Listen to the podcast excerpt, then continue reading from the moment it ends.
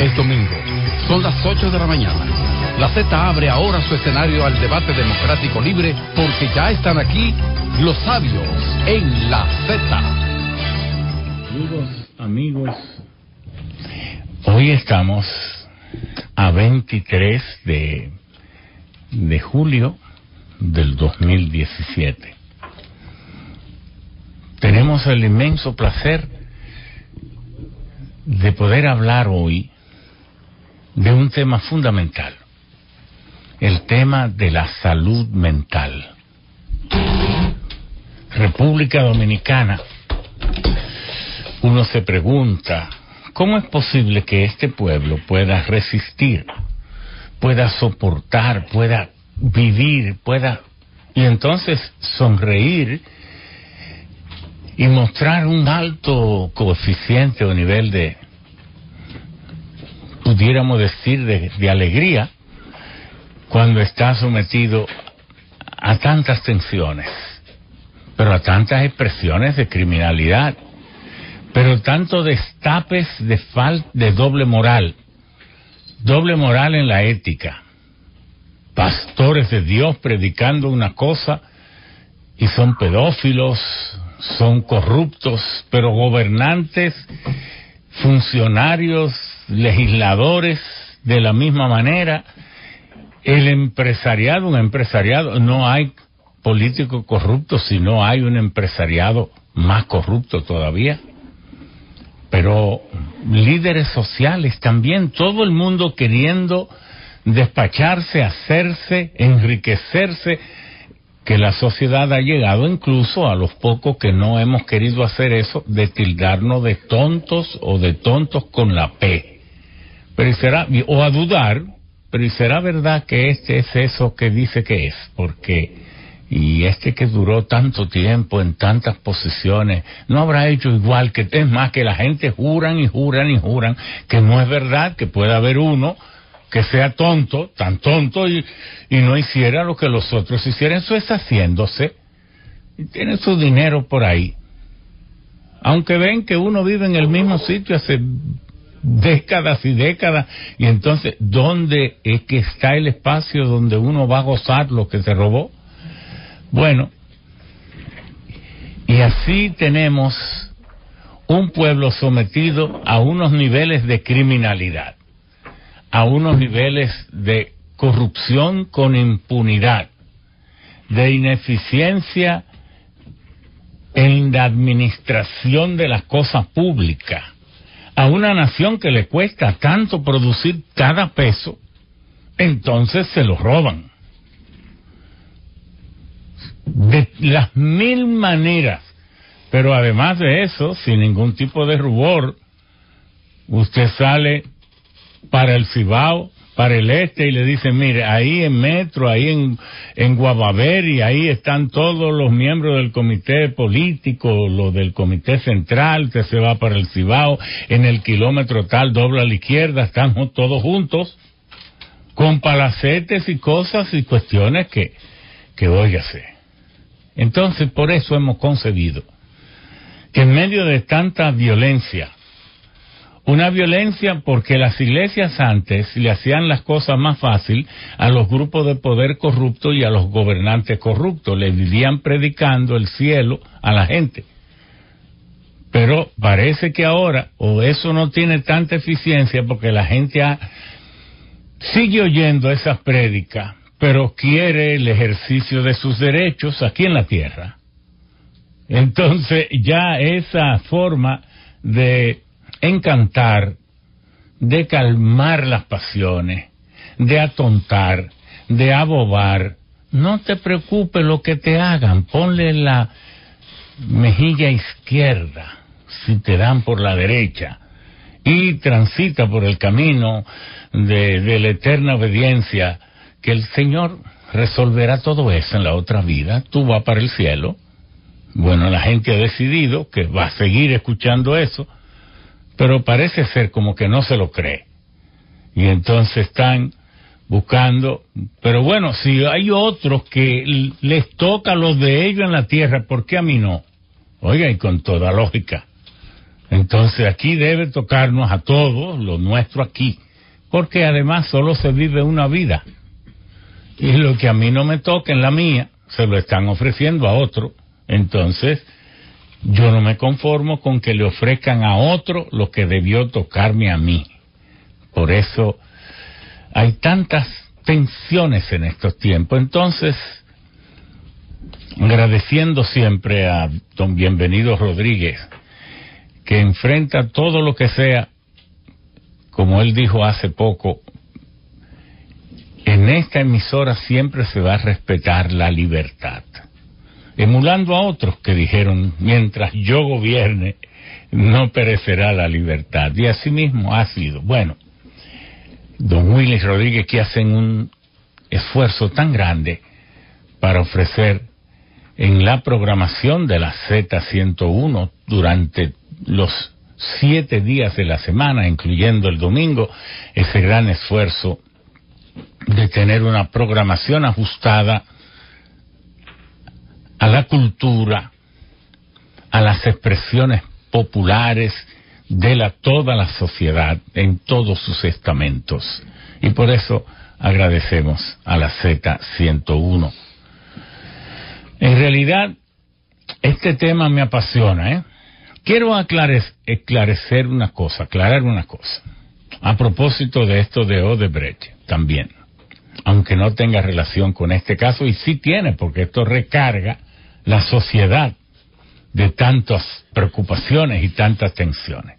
A quien primero le llegó o le llegaron estos financiamientos fue a mí, siendo presidente del Senado, el 7 de octubre de 1999. Oigan esto, ¿eh?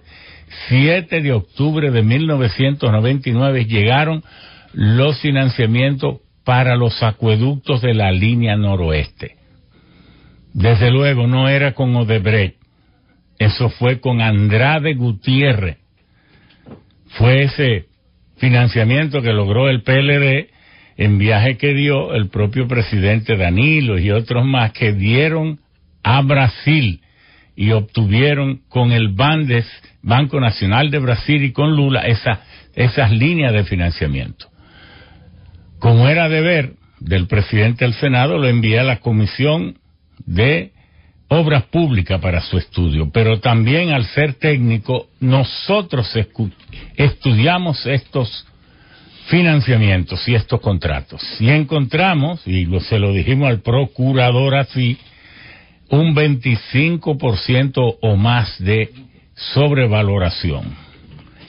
Y, y además encontramos que el diseño no era apropiado porque eran acueductos para la línea noroeste, pero a bombeo, no a gravedad. Y nosotros dijimos, ofrecer construir acueductos a comunidades pobres a bombeo, es decir, acueductos eléctricos, es como ofrecerle nada. Entonces nosotros dijimos, si no quitan ese 25% de sobrevaloración y ese diseño lo corrigen, nunca lo pongo en agenda. Y oiga bien, llegaron el 7 de octubre de 1999 y nosotros salimos de la presidencia del Senado el 16 de agosto del 2001 y nunca lo puse en agenda porque dije que no iba en agenda. Quiere decir que resistimos todo. Desde luego no tenía nada que ver con Odebrecht porque para ese entonces no había entrado en juego porque esa empresa vino a partir del 2002. De manera que nosotros tenemos la inmensa satisfacción de decirle al procurador, al pueblo, a todo el mundo, cómo se puede decir no a mil requerimientos, presiones, y esto llegó al espacio de toda la prensa nacional, porque esto se debatió duro porque desde el Palacio Nacional, siendo el presidente Leonel Fernández, se nos atacaba a nosotros diciendo que no queríamos que se aprobaran esos contratos porque le iba a dar mucha popularidad al PLD en las elecciones del 16 de mayo del 2000. Y nosotros dijimos, sea lo que sea, no lo ponemos en agenda si no los modifican. y no los pusimos. Y luego cuando ganó el PR de mi partido y llegó Hipólito Mejía a la presidencia, se quiso que se aprobaran y también dije que no. Las mismas razones que habían antes para no aprobarlo, las hay ahora. Modifíquenlo. Y por eso entonces el presidente creó una comisión especial para renegociar esos contratos y así lo hicieron, pero tardaron demasiado porque entonces tuvieron que ir de nuevo al Consejo de Directores del Bandes y a Brasil y cuando nosotros salimos del Senado el 16 de agosto del 2001, los dejamos sin aprobarlo sobre la mesa. Eso se llama lo que usted quiera, no me voy a poner a calificarme a mí mismo, pero sí se puede decir que no. Y sí se puede ser transparente, y lo dejo ahí. El que usted se hace su juicio. Pero, obviamente, no fue con Odebrecht porque, al contrario, esa confrontación fue lo que motivó que entonces luego cuando se renegociaron los contratos, entrar a esa otra empresa que se llama Odebrecht. Ese fue lo que tuvimos que ver con esa importante situación que está tratando de esclarecer el pueblo dominicano y que ojalá se esclarezca. Pues bien, tenemos la satisfacción hoy de contar con la colaboración de un médico prestigioso, un ciudadano ejemplar que es el doctor Secundino Palacios. Don Secundino, que es un profesional de la medicina del área de la psiquiatría, nos presentó un listado de eminentes médicos y médicas. Pero lo más importante es que ¿Cuándo es que surge esta preocupación de los pueblos, de las sociedades por la salud mental? Estamos seguros que la gran concentración de esfuerzo se hizo tras la Segunda Guerra Mundial, uno de los conflictos que creó, que estremeció el mundo, pero además que hizo avanzar la tecnología y las investigaciones en todos los órdenes. Y hoy uno se encuentra con términos de, salud mental, salud social, inteligencia emocional. Uno se encuentra con tantas profesiones que es la psiquiatría, es el médico que se especializa para tratar los trastornos mentales, pero eso es lo que siempre se dice, el trastorno, porque andamos detrás de la cura, no de la prevención. Y tal vez la mejor pregunta pudiera ser, ¿y cuántos millones de dólares y cuántos millones de cualquier moneda invierten los gobiernos en el trato, en manejar, en investigar el tema de la salud mental? Y uno se queda perplejo por lo bajísimo que es la inversión en salud y dentro de la salud mental, que a juicio de muchos entendidos constituye tal vez el 50% de las preocupaciones y de las enfermedades que enfrenta el individuo. Y otras investigaciones que se han hecho es de que cada dólar que se invierte en salud mental, la sociedad recibe una retribución de cuatro dólares porque nada es más rentable que invertir en la tranquilidad de la gente. ¿Qué es la salud mental? Bueno, el dominio que tenga el individuo sobre sus propias capacidades para poder producir, para poder interrelacionar con todo el, el contexto en que vive. Todo esto eso es la salud mental de una manera productiva, de una manera equilibrada, de una manera armónica. Eso es la salud mental. ¿Y qué tiene más valor que eso? Y posiblemente, ya en Estados Unidos estuve revisando cifras, sobrepasó de 200 mil millones de dólares la inversión que se hace en salud mental, porque allá están promoviendo no que la persona vaya al hospital, es que hay una red, nosotros tenemos un amigo, Melchor Martínez, que vive en Filadelfia, ahora vive en Harrisburg, y que es la capital del estado de Massachusetts, de Pennsylvania, y él tiene una red de consultorios, desde luego se ha hecho millonario ya, para el tema de la salud mental, porque en Estados Unidos, que vive metiendo las narices en todos los rincones del mundo, haciendo guerra y haciendo de todo, bueno, es donde más gente con enfermedad mental y traumas y problemas puede tener, o uno supone.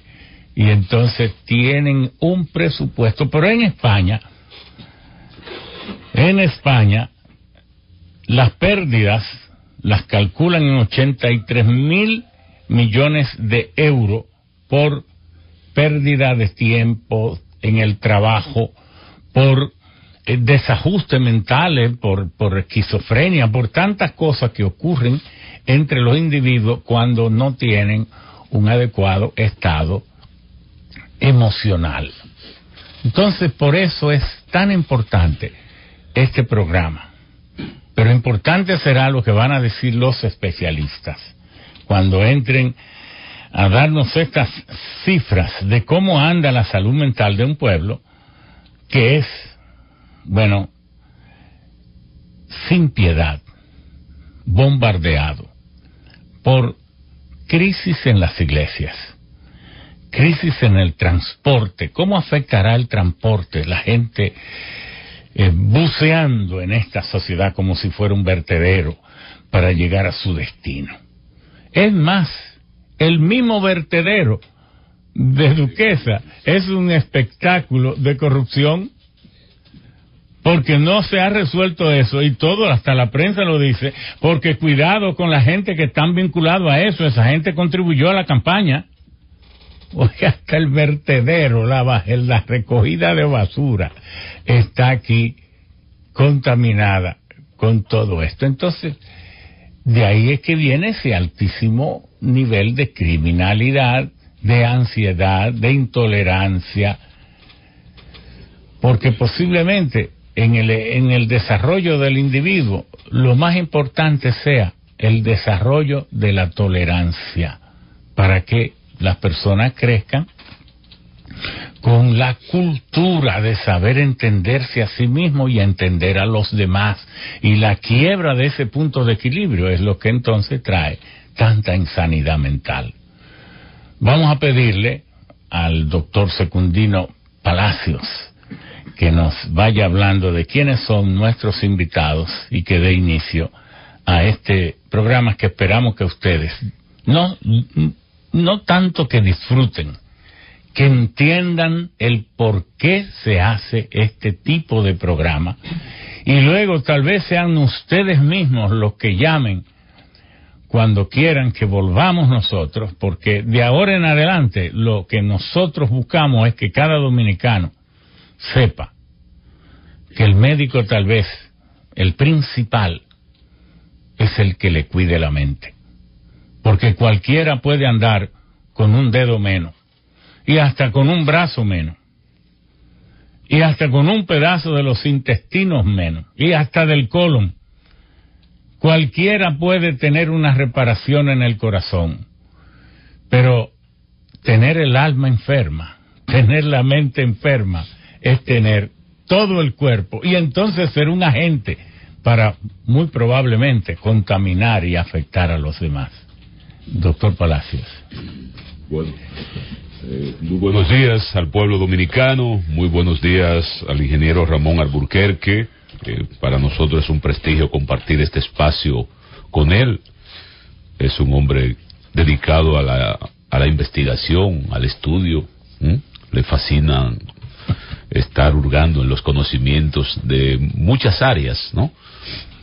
Y eh, justamente en una conversación con el doctor Ángel Almanzar, director nacional de salud mental, eh, se habló de la necesidad de que hiciéramos un programa y le pidiéramos al ingeniero Ramón Alburquerque que aceptara hacer este un espacio especial de los sabios en la Z eh, sobre la problemática de salud mental de la República Dominicana, que todos eh, vemos y que todos contemplamos, ¿no? En, el día de hoy tenemos ya aquí en cabina el placer de compartir y disfrutar de la presencia de seres humanos muy exquisitos. Está con nosotros la doctora Marta Díaz. Ella es una profesora, profesora de psiquiatría de, no te voy a decir de muchos años porque es muy joven aún, Ramón. Eh, ha sido coordinadora de las escuelas de psiquiatría del país, autora de libros, ella es psiquiatra, psicoterapeuta, sigue, sigue en las actividades académicas, igualmente en las, en las actividades investigativas, ¿no? Tenemos también al doctor Ángel Almanzar, que es el director nacional de salud mental de la República Dominicana. El presupuesto que él maneja es más o menos equivalente al de Estados Unidos. o al de Francia. El, el de Francia son como 90 mil millones. bueno, más o menos. Andamos por ahí, ¿verdad? El doctor Ángel Almanzar es un gran ser humano, profesor de psiquiatría, investigador de igual manera, eh, psiquiatra, psicoterapeuta y ocupa en el Ministerio de Salud lo que es el rango más alto que se ha podido lograr. Debíamos ser una subsecretaría de Estado, pero pasó un viceministerio. O un viceministerio, ¿no?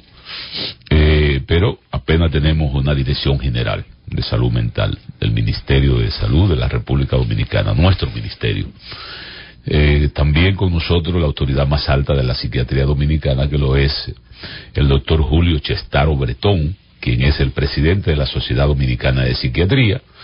Él es un ser humano a tiempo completo, ser humano a tiempo completo, profesional de la salud mental, prestigia a la sociedad en estos momentos dirigiéndola, eh, y es un el que lleva el timón de lo que es las, la agrupación, el gremio que nos, que nos aglutina a todos y a todas, la Sociedad Dominicana de Psiquiatría, eh, que tiene varios capítulos, tiene muchas áreas eh, de investigación, de, educación continuada, de los congresos. Eh, estamos de manera permanente en lo que es el quehacer científico de la salud mental igual manera tenemos, de igual manera tenemos al profesor Alejandro Uribe Peguero.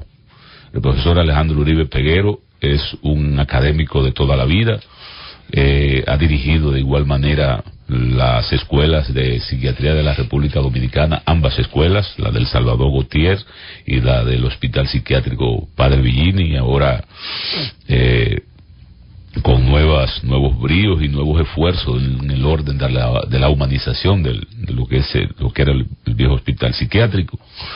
Eh, hay otros invitados de gran calidad y en la medida vayan llegando aquí a la cabina, como el profesor José Joaquín Puello Herrera, que es un destacado neurocirujano, el profesor José Silier Ramírez, que es un destacado neurólogo, el profesor Rafael García Álvarez, que es un investigador, coordinador o director de la Escuela de Sexualidad Humana de la Universidad Autónoma de Santo Domingo, dedicado toda la vida al, estudio de la salud mental, de la psiquiatría, de la investigación.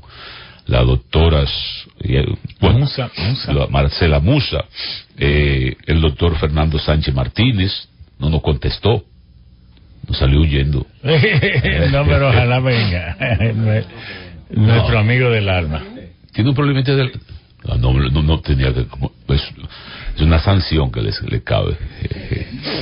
Bueno, de todas formas, en la medida vayan ingresando otros, creo que debemos conversar, comenzar con el profesor Julio Chestaro Betón en su condición de presidente de la Sociedad Dominicana de Psiquiatría. Así que, profesor, es un placer tenerlo aquí. Pero antes, vámonos a una pausa, porque así quedamos contestes nosotros de que vamos a hacer un excelente programa y queda también cubierto el aspecto económico de la emisora. ¿Qué le parece? Me parece muy bien. Están los sabios en la Z. Sigue los sabios en la Z. Bueno, doctor Chestaro, ahora al retorno a, a la plataforma de lanzamiento de este programa usted tiene la palabra como presidente de la Sociedad eh, de Psiquiatría de la República Dominicana y como eminente investigador y profesional del área. Sí, muchas gracias por, por la invitación. Eh, realmente es un honor para mí estar aquí acompañado por un grupo tan distinguido, como decía el doctor Palacios. Estamos aquí con la doctora Marta Díaz y el doctor Alejandro Uribe, que son pasados. Sí, el doctor Vicente Vargas me llamó esta mañana y dijo que no va a poder venir.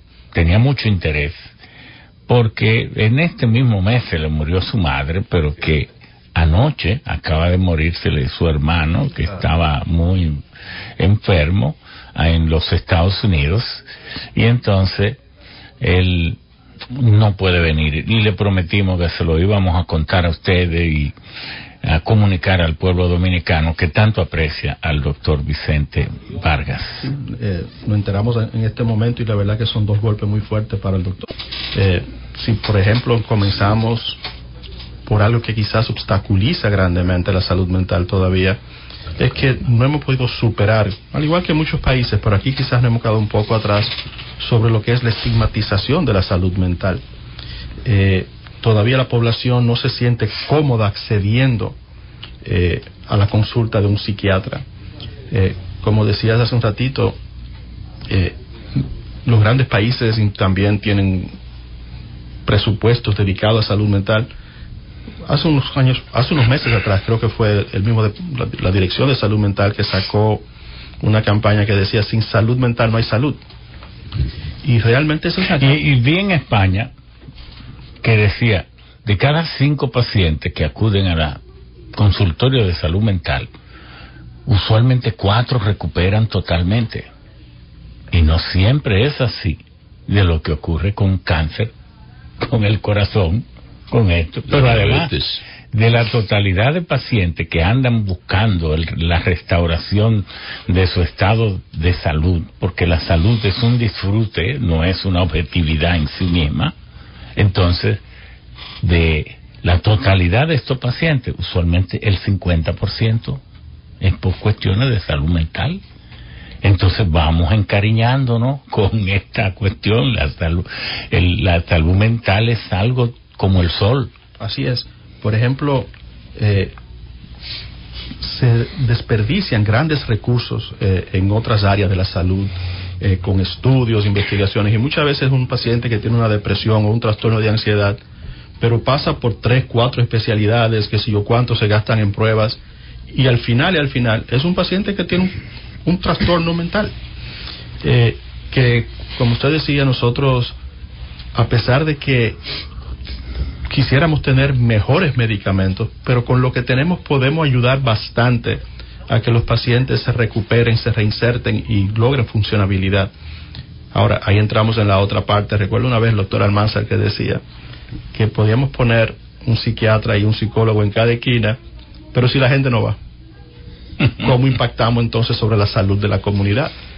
Eh, en Estados Unidos, hace unos cuantos años, eh, en el APA, que es el Congreso de la Sociedad Norteamericana de Psiquiatría, ellos implementaron algo que ha dado muchos resultados y es que ellos invitan personas famosas, personas del medio, para hablar y dar su discurso sobre su lucha con su trastorno mental. Este año quien dio el, quien estaba el testimonio. Sí, es esta señora, creo que es Elizabeth Vargas, es periodista del programa 2020 de ABC, un programa que se ve a, nivel nacional, y ella estuvo hablando sobre su lucha con el alcoholismo habló de la forma inofensiva como comenzó. Salíamos del trabajo, vamos a tomar un trago. Y eso fue despertando algo en ella que un día ella dijo, pero ven acá, cuando yo llego a mi casa, yo doy un viaje primero a la nevera, servirme una copa de vino antes de ir a ver a mi hijo. ¿Qué es lo que está pasando aquí? Y dijo una frase que realmente es impactante. Ella dijo, en este momento yo estoy dispuesta a dar mi vida por mis hijos, pero no pude dejar de beber por mis hijos. Me costó el matrimonio y por poco me cuesta la carrera. Entonces, cuando tú ves personas de esos medios hablando abiertamente, quizás el otro que está en la casa analiza y dice, espérate, yo, a mí me pasa lo mismo, yo, yo también puedo buscar ayuda, yo me puedo regenerar, yo me puedo recuperar. ¿Y el alcoholismo es una enfermedad mental? Claro, aunque aquí no lo crean. Pero mire que y las drogas es una enfermedad mental y el tabaquismo es una enfermedad mental Y el robarle a su pueblo es una enfermedad mental también. Oiga, son tantas cosas. ¿Sabe que se han hecho trabajos aquí y tesis en universidades sobre eh, rasgos de, personalidad y, enfermedad mental en poblaciones que están encarceladas, tanto en adultos como en jóvenes, y una gran mayoría de ellos tienen trastornos mentales. Si un día se llegase al 5% de para la salud, para el sector salud, ¿cuánto habría que destinarle a la salud mental? Tenemos que empezar ya a pensar en esos términos, porque por pensar solo en el 4% y no pensar también en qué hacer si se conseguía, hemos empezado a hacer escuelas y a hacer cosas en lugares a veces hasta donde hay pocos estudiantes y nos hemos quedado atrás y ojalá se recupere esto lo antes posible con el contenido de los programas para esas tandas extendidas, de manera que eh, háblenle al pueblo también de eso, cuán importante es la salud mental, no solo acostumbrarnos a que buscar la salud mental es buscar el equilibrio, es buscar la inteligencia emocional, el saber tolerarnos a nosotros, manejarnos a nosotros y manejar a los demás. Es también hablar de salud social, que es cómo yo me comporto en una sociedad y sobre todo la salud espiritual, que es cuando la gente flaquea en sus valores y en sus creencias y entonces es donde entra el pertenecer, por ejemplo, a un cuerpo de creencia religiosa que fortalece, y que hay que decirlo también, fortalece mucho. Las iglesias tienen también un papel y un rol que cumplir en esto. Pero en la iglesia no son escuelas, no son eh, consultorios de salud mental, aunque ayudan mucho. Yo pienso que el lugar donde tenemos que comenzar es cada quien analizándose de manera individual y a nivel de la familia eh, muchas veces nuestras prioridades no están muy claras. Eh, para cualquier padre y madre, quizás dicen que lo más valioso que tienen en su vida son sus hijos, sin embargo es a lo que menos tiempo se les dedica. Eh, en cuanto a los valores, la sociedad lamentablemente ha ido comprometiendo sus valores. Ya muchas veces las cosas no están ni bien ni mal, sino me conviene o no me conviene. Eh, en cuanto a lo social, nos podemos ver cada vez más. Hay, bueno, yo recuerdo personas, por ejemplo, que por algún motivo u otro le llega una mejoría económica y se mudan a un, a un lugar mejor, más tranquilo, eh, una, una mejor casa. Sin embargo, al poco tiempo vuelven a su lugar. ¿Qué pasa? Falta el calor humano, lo, lo, lo que era ese vecino de antes que era parte de la familia, que si la ventana no estaba abierta a tiempo. Eh, el perdóname, Julio, vamos a darle un aplauso al profesor José Joaquín Puello, que estuvo aquejadito de salud y nos había abandonado, don Ramón. ¿Eh? ¿Eh? Qué bien. Sí, tenemos aquí al doctor José Joaquín Puello, que José Joaquín ya este, ha perdido esa introducción al nombre, que es el título, para llamarse simplemente José Joaquín, porque ya es parte del, del panorama que el pueblo dominicano ve cuando observa las cosas que quiere y que valora.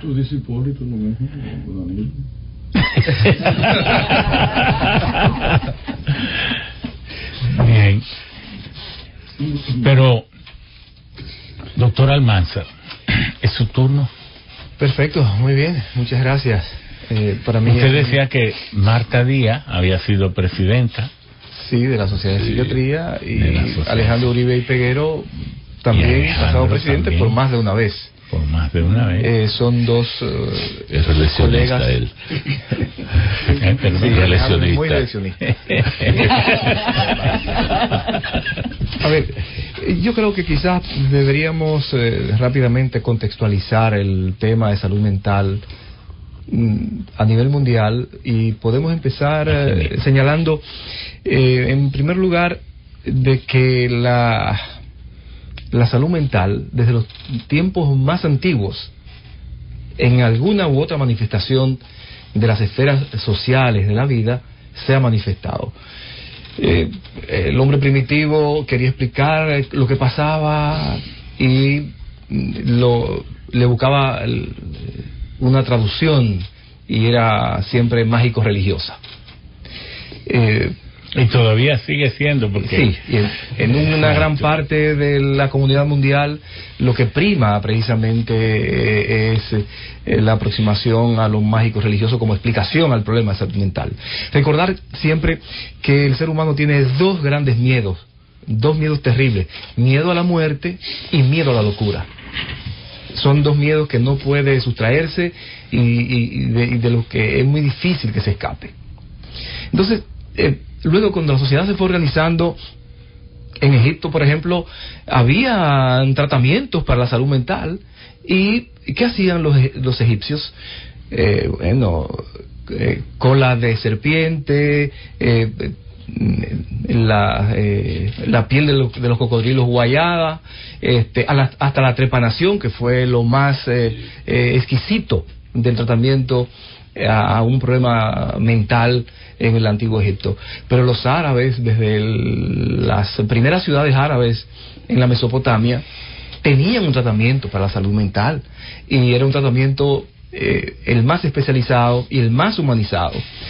Eh, lo recluían a los trastornados mentales en asilos en donde la terapia era la buena comida, la música, los baños, el buen ambiente, eh, y con eso se intentaba aplacar a toda la manifestación que venía eh, como eh, desde el ser humano hacia, hacia, hacia, afuera.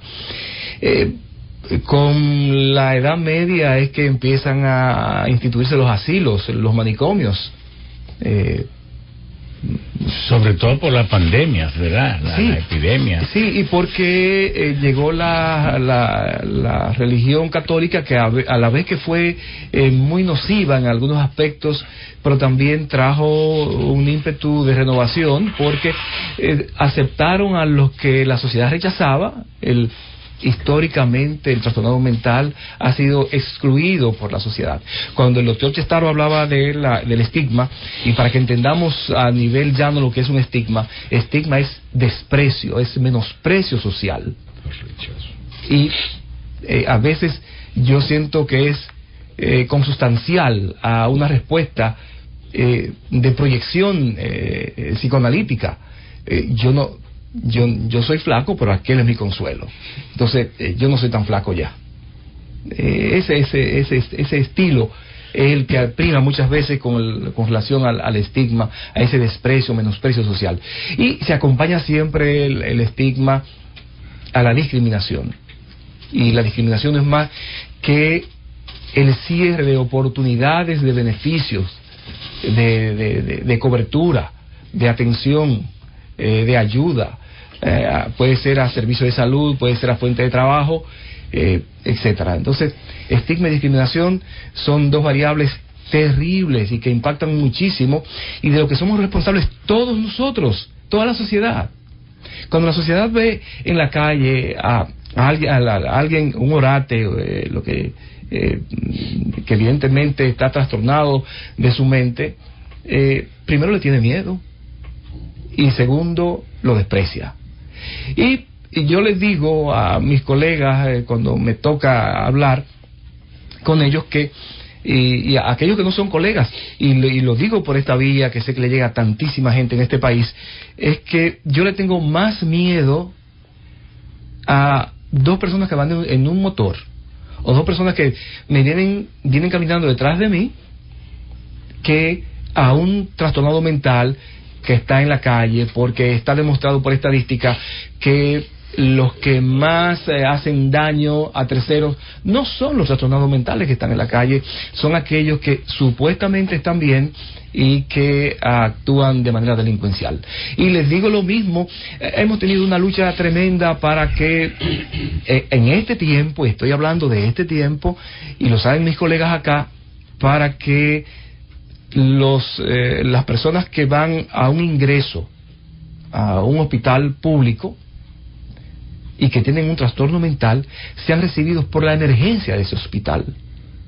Porque, y lo sabe Secundino que trabajó mucho tiempo en el Moscoso Puello, que era imposible recibir por una emergencia un ingreso psiquiátrico. Y nos costó muchísimo. ¿Por qué? Bueno, Secundino quizás puede explicarlo mejor que yo, pero el mismo tema. Primero porque en la mente del médico el, la psiquiatría, la salud mental es otra área de la salud. Vamos, vamos, vamos a empezar esto, porque esto es una escuelita. Hemos convenido que el pueblo dominicano está muy apartado de lo que es un adecuado tratamiento al tema de la salud mental. Porque, empezando porque el mismo Estado no tiene un concepto muy claro y eso lo refleja en la baja inversión y eh, ahora que se está luchando por romper ese esquema de el manicomio, de esto, y, bueno, ahora es que estamos dándole ingreso al tema de la salud mental como un paciente natural de la sociedad, llamémosle así. Exactamente. Entonces, empecemos en esta escuelita por definir que es un psiquiatra, para luego definirle que es un psicólogo. Porque yo creo que debo decir lo que yo pienso, porque lo que yo pienso es lo que piensa la gente de la calle, y luego vengan los especialistas y me ilustren. Yo creo que un psicólogo es un médico, que estudia, un psiquiatra, que estudia medicina, pero que entonces recibe un, en una escuela una especialidad para comprender mejor y manejar mejor la preservación del estado de salud mental y las anomalías que se presenten que son las enfermedades. Entonces ese médico puede hacer una consejería, pero también utiliza fármaco. Entonces ese es un psiquiatra, creo yo. Entonces, va muy bien. El psicólogo, pienso yo, que es uno que estudia en la escuela de psicología, pero que yo no sé muy bien qué es eso, porque eso de escuela de psicología puede ser muchísimas cosas. Parece ser que es un método de cultura, un, cientista social que no estudia necesariamente lo orgánico y somático, es decir, lo referente al cuerpo, pero que entonces estudia el comportamiento de esa filosofía de la mente que pudiera ser la psicología. Va muy bien, fue muy bien usted. La Entonces diga usted cómo es verdad, verdaderamente. Eh, habitualmente nosotros, yo ah, de manera particular prefiero hablar siempre del proceso como eh, salud mental. Y, en donde hay muchas eh, personas que inciden en la salud mental, en la mejora de la salud mental, pero bien, el psiquiatra es un médico que luego hace una especialidad en psiquiatría y por lo tanto está validado para hacer indicaciones médicas. El psicólogo es un licenciado en psicología. La psicología estudia el comportamiento y los procesos mentales. No, sáquelo del licenciado, porque nosotros en este país tenemos un lío. Sí, también. Es decir, porque las universidades dan tres títulos: licenciatura, este y doctorado. Pero la gente aquí cree que el que estudia medicina y estudia Derecho es doctor. No, si se graduó porque estudió cuatro años, por primera vez en la universidad, licenciado, aunque sea en ingeniería, en química, en fin, todo el mundo es licenciado, porque eso se refiere al certificado o título de, de haber completado el currículo y haberse graduado por primera vez en la universidad. Ese es el licenciado, no importa en qué. Entonces luego, si usted estudia dos años, dependiendo cómo sea, usted obtiene el de maestría. Y si luego completa, no importa en qué, otro más, entonces doctorado. Aquí tenemos un arroz con mango como en las mediciones. Nos medimos en pie, pero la distancia en kilómetros. Nos medimos en esto, oiga, y eso es un lío que nadie lo entiende. Entonces aquí cualquier licenciado, cualquier doctor, cualquier tiene maestría, pero a final de cuentas, y lo bueno es que en medio de nuestra alegría, todo el mundo cualquier cosa. Muy bien. Eh, resumiendo, es muy cierto. El psiquiatra es un médico que hace una especialidad y está facultado para indicar, para hacer recetas. Manejar fármacos. Para manejar fármacos, exactamente.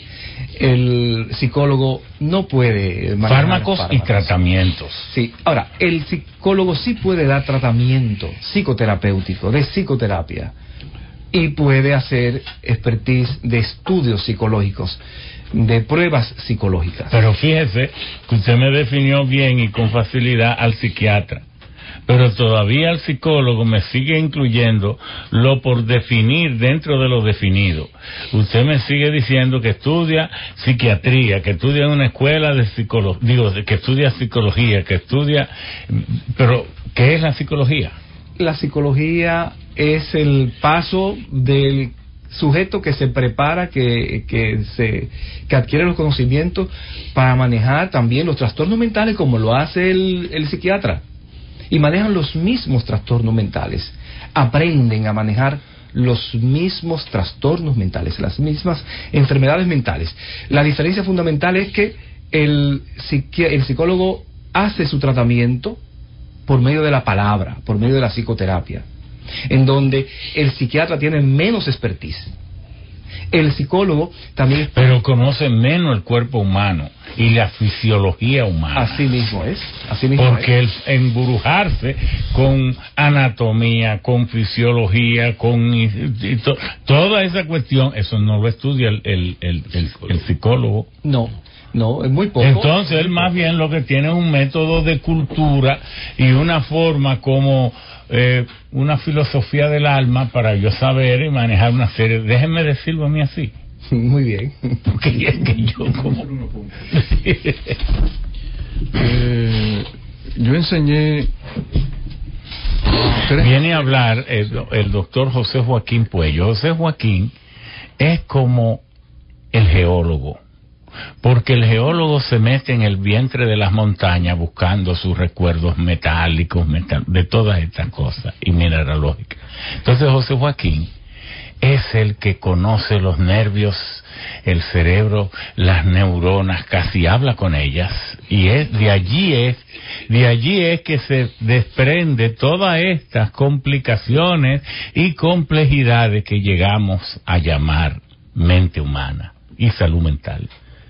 Sí, bueno, eh, gran parte de los trastornos, realmente, pero ahorita hablaremos de eso, ¿no? Gran parte de los trastornos eh, psiquiátricos tienen una base eh, fisioanatómica. Exacto. Eh, pero hablando del tema de la, muy, muy rápidamente, del tema de los psicólogos, yo enseñé por treinta y pico de años la neuropsicofisiología en, en dos universidades, en la UAS y en la UNFO. Y cuando yo terminé mi carrera en Inglaterra, yo tuve que hacer un año de neuropsicofisiología con la doctora Trisman, que luego fue eh, premio Nobel. Eh, y, y una de las cosas que a mí más me sorprendió era el conocimiento que ella tenía de la conducta humana. Y era una neuropsicofisióloga. Entonces, neuropsicofisióloga. Sí. Entonces, esa materia, que es la única materia que el psicólogo enfrenta para conocer el cerebro humano, es la única. Es la única. Es la única. Además es la materia más dura de la carrera, porque esa materia incluye neuroanatomía, incluye neurofisiología, pero incluye las bases neurológicas de los trastornos psicológicos. Entonces esa materia incluye conocer las emociones, incluye conocer los impulsos que tiene la gente, incluye conocer la actividad sexual, donde se produce en el cerebro humano, para que ellos tengan el conocimiento exacto de, de cómo se comporta el ser humano. Pero desgraciadamente no es una materia que en nuestras escuelas de psicología de aquí y de afuera se toma realmente en serio. Es una sola materia que se da. Y por cierto, que es la materia que ellos más, en que ellos más fracasan, lo, los muchachos en los exámenes. Porque cuando tú tienes que hablar a un... Es que solo el nombre me dice a mí que esto es un una cuestión más casi mágico-religiosa, neuropsico Neuropsicofisiología. sí, claro. Y, por ejemplo, cuando tú comienzas el primer día a hablarles a ellos, tú le hablas de las colonias de los monos, o sea, el comportamiento de las colonias de los monos. Y, y cómo es, porque la estratificación de las colonias de los monos es la misma estra- estratificación que tenemos nosotros eh, en la sociedad. Siempre el- el- hay el mono alfa, ¿no? Que es el que dirige la colonia. ¿Qué pasa cuando el mono alfa falla? ¿Qué pasa cuando el padre se muere? Pues, ¿Qué pasa cuando se muere la madre? O sea, la sociedad está estratificada. Entonces, en esa materia nosotros tratamos de enseñarles a ellos dónde están esos núcleos que tienen que ver con el comportamiento humano. Pero luego, como tú sabes, ustedes saben, ellos después se dedican a otra cosa. Realmente son verdaderos estadígrafos que hacen las pruebas psicológicas para que nosotros entendamos dónde está fallando un niño que comienza a tener, por decir, el autismo. Bueno, eso está bien, porque los psiquiatras no, no pueden tomarse el tiempo para hacer eso. Pero estoy de acuerdo contigo que la psicología es, yo pienso que es como una herramienta que nos ayuda un poco a lo que hacemos medicina, porque también en, el, en los hospitales generales eh, un paciente es operado, comienza a entrar en crisis de depresión y a veces lo primero que uno hace no es llamar, como el caso nuestro allá en Secanota Secundino, a veces llamamos al psicólogo primero, que nos dice más o menos que sí, que ese paciente está entrando en un, o está haciendo una neurosis. Entonces, yo creo que ellos tienen una labor en la sociedad, pero es como una asociación de, son estadígrafos sociales. Esa es más o menos la, la clasificación donde yo pongo a los, a los psicólogos. Sí, es decir, que dentro de... Si algo se ha salvado en este país es la calidad, y eso déjenme a mí decirlo, como yo lo veo de lejos, de la profesión médica. Sobre todo en la UAS y casi en todas, porque es como tan rigurosa y el hecho de que tengas metidos los hospitales y, y, eh, los médicos en República Dominicana son los profesionales que salen con el nivel muy por encima de las otras áreas. Yo, que fui profesor de, también de varias universidades, preferí irme a los medios de comunicación porque veía que en materias como yo impartía, termodinámica, químico-física, metalurgia, me pasaban tan poco que yo dije, bueno, ahorita van a creer que es un problema mío. Y entonces, cálculo vectorial mejor dejo eso. Y me dediqué a esta cuestión y me busco menos problemas. Profesor en licencia. Y no me aparezco por ahí. Pero yo sé, porque tengo 14 médicos en mi ambiente familiar, de la calidad de los médicos. Ahora, casi cualquier universidad monta una escuela de psicología. Y entonces vamos a ver si yo debo tener el mismo grado y nivel de confianza en esa formación que la que yo pueda tener en una medicina donde todavía aquí eh, en esa universidad, es decir, fulano de tal, este, un José Joaquín, un, fulano de un fulanito, un mengano, uh, eh, tienen nombre y, la gente no se atreve a, hacer disparate ni a hacer tontería. Pero aunque haya muy buenos psicólogos y yo quiero inclinarme reverente y hacemos los programas que ellos entiendan que debamos hacer, si son convenientes, doctor Palacio, pero eh, como que para que estén a la par en esta cadena profesional para preservar la salud mental de un pueblo, yo creo que se necesita una inyección de mayor calidad. Y lo voy a decir así como yo lo veo, aunque ustedes me yo, corrijan. Yo estoy muy de acuerdo. Eh, Un dato, y, y se, quizás se escuche mal, pero yo fui director de la carrera de psicología de la Universidad de Católica Santo Domingo por, por más de 20 años, a decano allá. Entonces, yo puedo tener algunos elementos que, que, que, que podemos eh, quizás en otro momento exponer. Eh, yo y puedo decir algo a favor de los psicólogos. Si los psiquiatras, como dice el pueblo llano, no se pone la pila en neurociencia, yo estoy seguro que en poco tiempo los psicólogos le comen los caramelitos a los psiquiatras de neurociencia. En neurociencia. Neurociencia. En neurociencia, sí. Pero yo quiero acabar de contextualizar. Claro, claro, claro. Y yo creo que en dos minutos lo puedo hacer. ¿Cuál es la situación mundial de los trastornos mentales en los pueblos? Todas las investigaciones dicen que no menos del 25% de los habitantes de todos los pueblos sobre la faz de la Tierra, no menos del 25%, tienen en el transcurso de un año algún trastorno mental.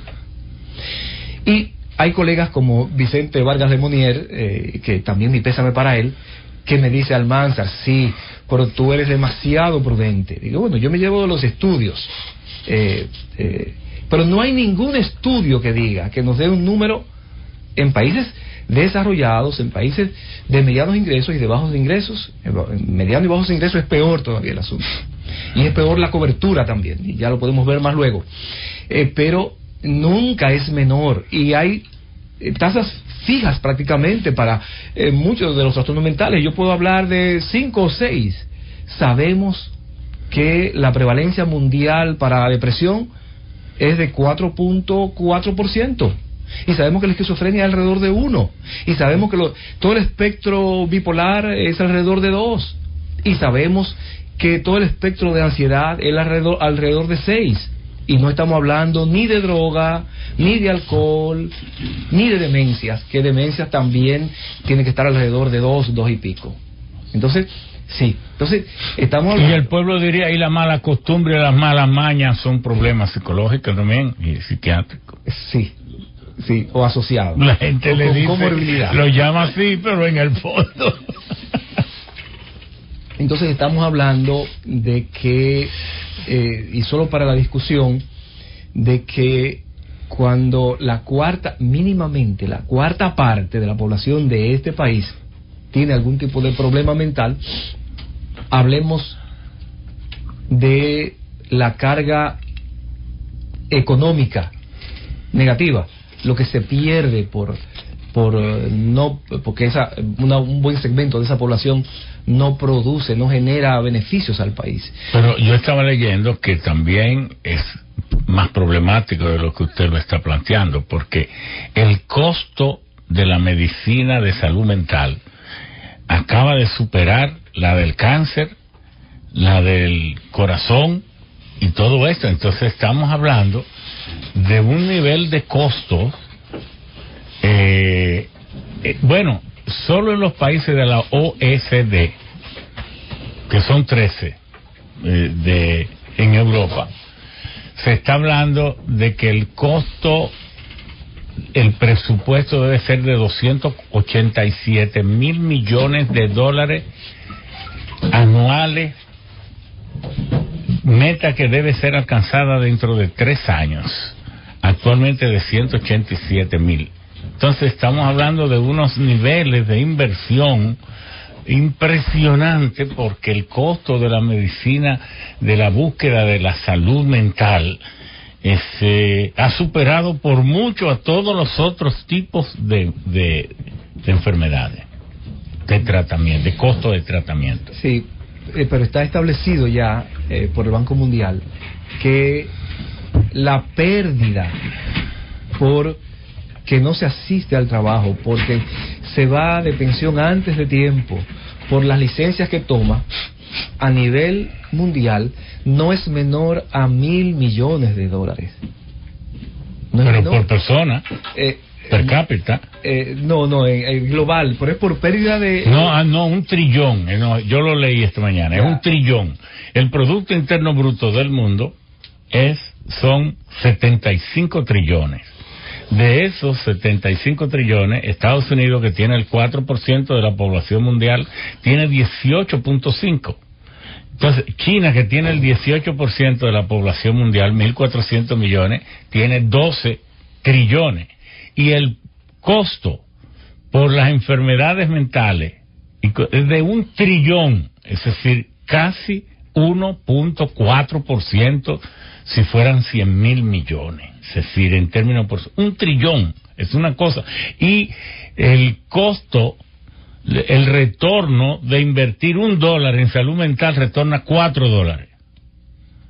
Yo me quedé asombrado. Los tengo por aquí. Aquí mismo lo tengo.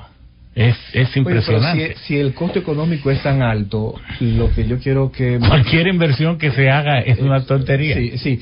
Pero es, es aunque sea incuantificable, el costo emocional, el, el, dolor que provocan las enfermedades mentales, tanto en la familia, en la comunidad, pero de manera particular en el individuo, es incuantificable.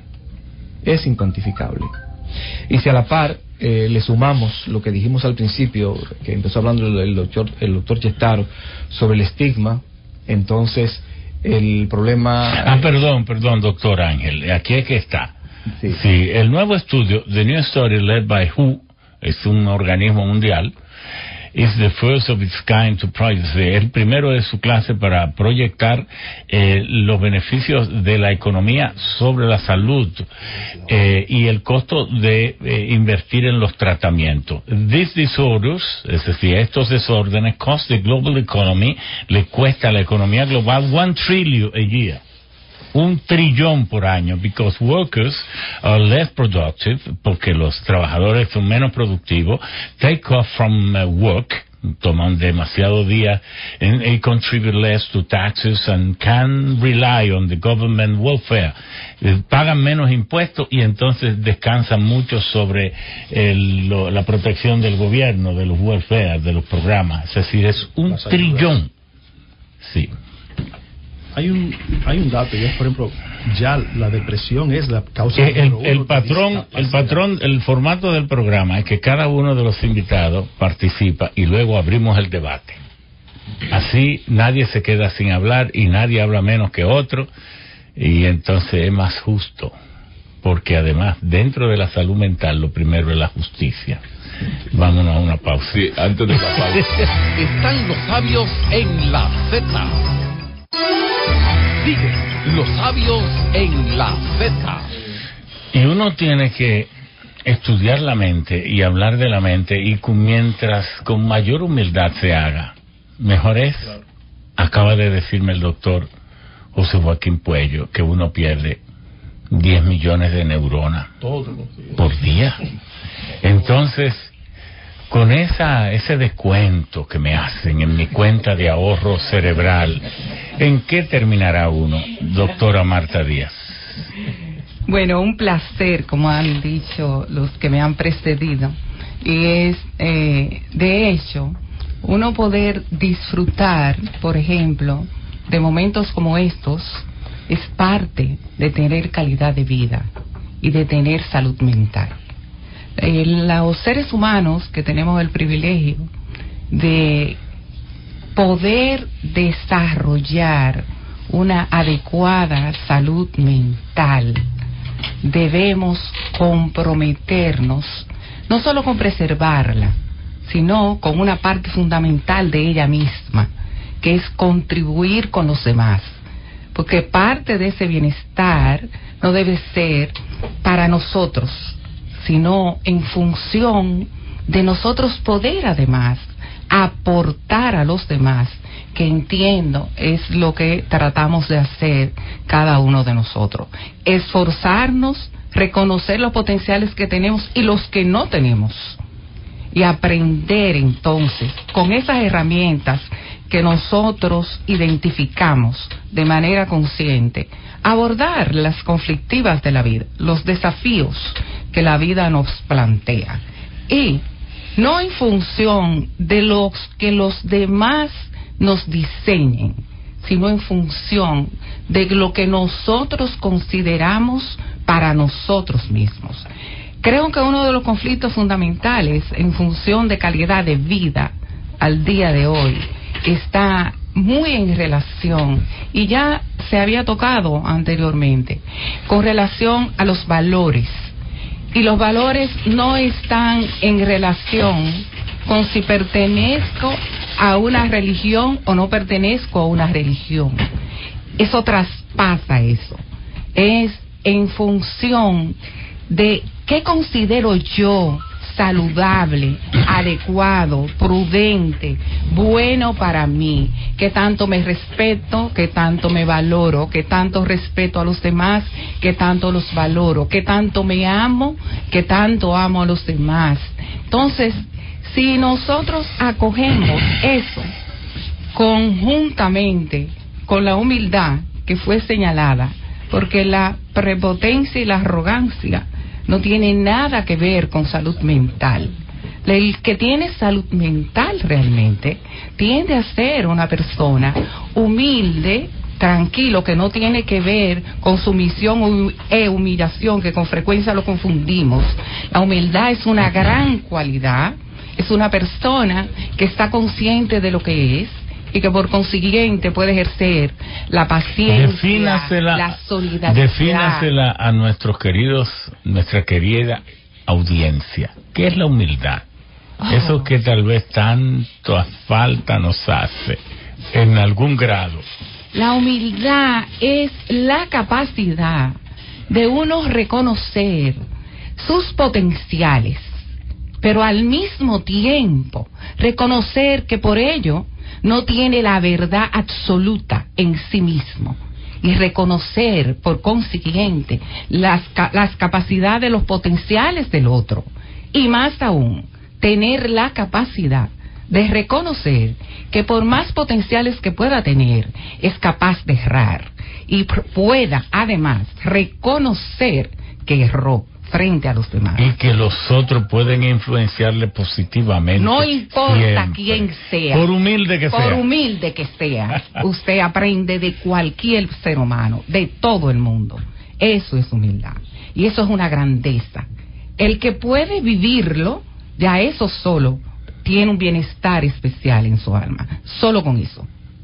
Si a eso le agrega otros atributos como por ejemplo, la solidaridad, desarrollarla, aceptarse, que es lo más difícil para mí. Uno de los retos más difíciles que tiene el ser humano es aceptarse. Si nosotros no comenzamos por aceptarnos, no podemos entonces valorarnos. Y, se, y es una cadena.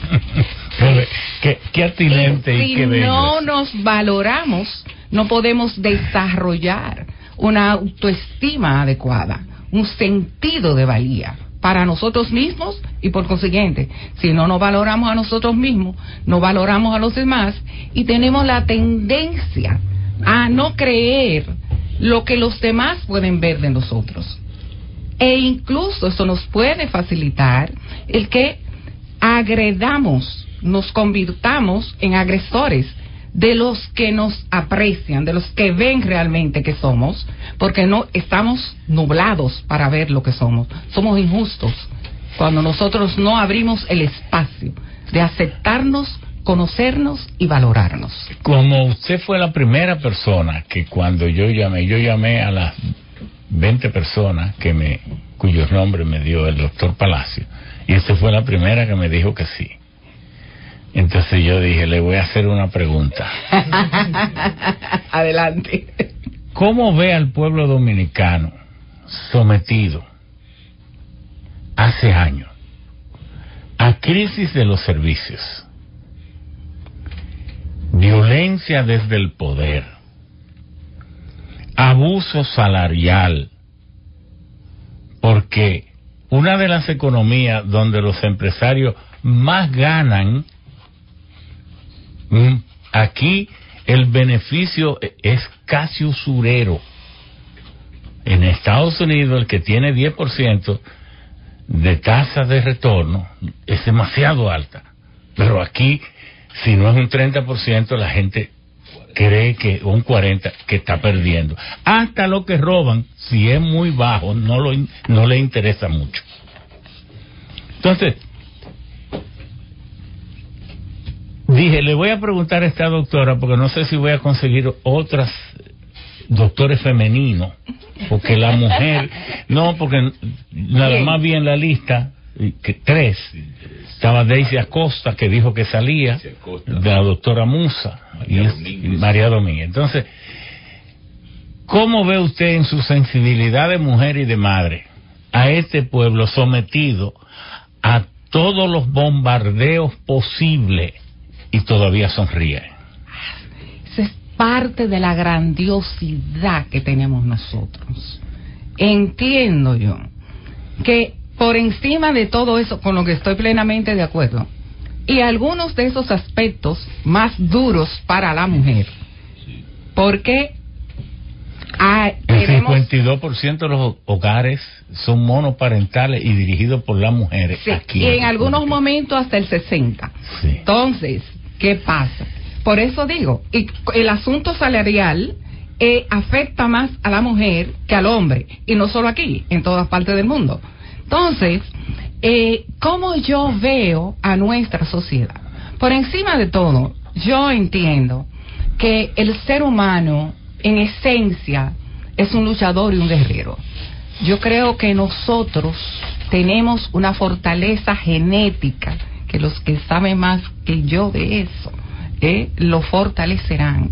Nosotros tenemos una fuerza eh, que eh, para en muchos, eh, casi nuevo, plantearnos lo que es resiliencia, pero conocido a través de la historia del mundo, de la vida, yo creo que nosotros tenemos ese potencial en alta medida y que no perdemos la esperanza, que hay otros factores que nos han ayudado a nosotros a no claudicar, a mantenernos firmes y a entender que podemos hacer cambios y establecer cambios. Y creo que a pesar de lo difícil todavía al día de hoy, en todas las áreas que usted planteó, eh, no entiendo que hemos avanzado. De todas formas, no es lo mismo cuando usted lucha, no es lo mismo un bebé que gatea que el bebé que no se ha movido para nada. El que levante el cuello, y aquí están los profesores, ya es un indicador de que puede hacer otras cosas. Y tal vez nosotros apenas estemos levantando el cuello, que lo esperamos alrededor de los más o menos de los cuatro o cinco meses. que, que el doctor Pero- José Joaquín me dijo a mí, Ramón, el ser humano mueve el cuello un millón de veces al día. Fabuloso. Pero comenzamos muy temprano. Mire que temprano comenzamos. Mire que temprano comenzamos. Sin em- entiendo que ya solo esto puede, dice, puedo avanzar, no me tengo que quedar ahí. Y nosotros nunca nos hemos quedado plenamente detenidos. Incluso el hecho de estar aquí y debatir esto plantea que no estamos detenidos. Pienso que esa es tal vez No, es que este programa marcará una diferencia. Cada cierto tiempo nosotros vamos aquí en Los Sabios en la Z a hacer un programa sobre salud mental con un tema específico. fabuloso. Vamos a tomar una vez, por ejemplo, el problema del transporte. Sí. ¿Por qué los líderes del transporte parecen como tan violentos? ¿Por qué eso? ¿Por qué el transportista, el chofer, que también tiene una familia, que también es un ser humano, que también nace y que muere y que también se enferma, estará enfermo mentalmente él? Vamos a analizar las cosas así. ¿Por qué los empresarios se oponen a un salario razonable? Nadie, nadie le esté diciendo que... luego la misma empresa. Sí, hombre, entonces, ¿por qué la gente a veces es tan tacaña en cuestiones esenciales y entonces tranquilamente en una esquina se beben cinco jumbo y entonces dejan la botella vacía ahí para que quien pase las vea? Todas esas cosas que parecen como peculiaridades de un pueblo que anda buscándose a sí mismo. Vamos, vamos a institucionalizarlo, que no es tan difícil. Pero ¿Verdad? estamos luchando. Entonces, ahí está la esperanza. Pero no una esperanza en el aire, está haciendo cosas. Estar acá y pretender que nos entiendan y que cada uno comprenda y acepte que su salud mental es lo más importante que tiene. Me robó una expresión que ahorita utilizó. Usted puede no tener un dedo, a veces le digo así a los pacientes, un brazo, eh, una mano, un ojo, y usted sigue siendo el mismo ser humano que usted. Pero si usted perdió la razón, la cap oh, incluso lo bajo, si usted perdió la capacidad de controlar sus emociones, no necesariamente ha perdido la razón. Ya, usted cambió lo que la imagen, la percepción que tiene usted mismo de usted y de los Estado demás. En, en Entonces, Ecuador. En una silla de ruedas.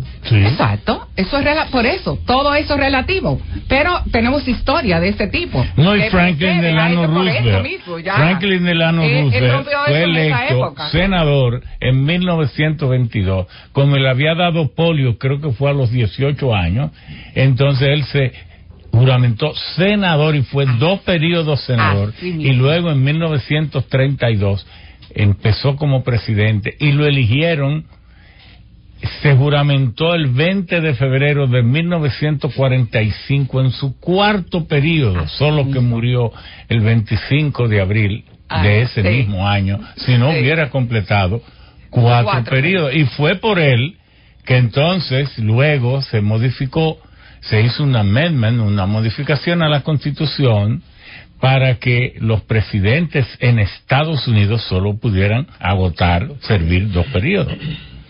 Entonces, Eh, perdón, Marta. Sí.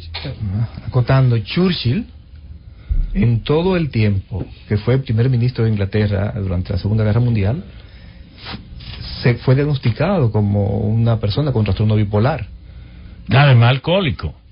Sí, eh, fue el tratamiento que le buscaron a la bipolaridad. y, y- y Ch- y Churchill fue buen primer ministro por la frustración que tuvo Ah, claro. cuando era jefe de los ejércitos y entonces él defendió que para poder parar, parar en la Primera Guerra Mundial el avance de Alemania en el Mar Negro, él debía montar en Turquía, en Estambul, un centro de operaciones para poder parar el ejército alemán y perdió 105 mil soldados Galípolis. en Galípolis y entonces él se frustró tanto que pidió ser enlistado como rango de teniente e ir a combatir al ejército en, en tierra y así lo fue de manera brillante y entonces de ahí en adelante él cambió su vida y por eso le llamaban el hombre que se superó a sí mismo, Winston Churchill. Impresionante eso, ¿eh? Impresionante, pero eso es un desafío. Claro. Es parte de lo que estamos hablando, que hizo él, frente a lo que aparentemente fue un fracaso. Él aprendió de eso y hizo un plan para dejar eso atrás y superarlo. Fue sabio. Como se, plan, como se plantea. Bueno, ¿Cómo se para que podamos tener varias intervenciones, ese es el plan. Me- yo sé que don Bienvenido me llama ahorita, dile a esos psiquiatras que si quieren, hasta una hora más, dos horas más. Bueno, no.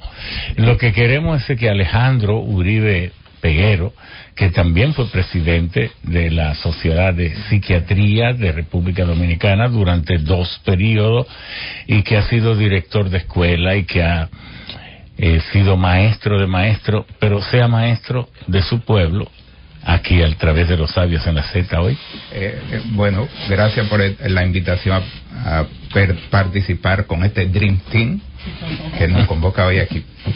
Yo soy muy respetuoso de los de los eh, protocolos, pero yo me voy a permitir un paréntesis para volver atrás en el en, en esta discusión y hacer algunas acotaciones que quise hacer en el momento que surgieron los temas. Una es la la historia, la psiquiatría, la historia de la psiquiatría. No se preocupen que yo no hablo mucho y yo no se la voy a contar entera, pero sí que hay, que hay unos hitos que, que deben ser tenidos en cuenta para encajar, para llegar al contexto en que estamos eh, ahora. Una es en, en el siglo XVII, llámese uh, un, en Europa, se, vamos a decir que se oficializó, se declaró el primer psiquiatra. La palabra psiquiatra, el psiquiatra como médico especialista, existe desde 19, eh, desde el año 1600 y piquito con un señor llamado Weyer. Pero a propósito de la, del comentario de que eh, la, la psiquiatría después de la Segunda Guerra Mundial, en el, 19 en el 1884, Bueno, en Francia hubo esa, las- cuando se incluyó la carta de, la, de los psiquiatras en 1960, ¿verdad? Porque en 1949 empezó ese, esa escuela de pensamiento contra los manicomios y entonces por el desarrollo de científico de la mente humana. Sí, todo, todos nosotros, a todos se nos habla el primer día que entre, incursionamos en la psiquiatría de Pinel, eso fue Claro. en el momento, en los tiempos de la Revolución Francesa.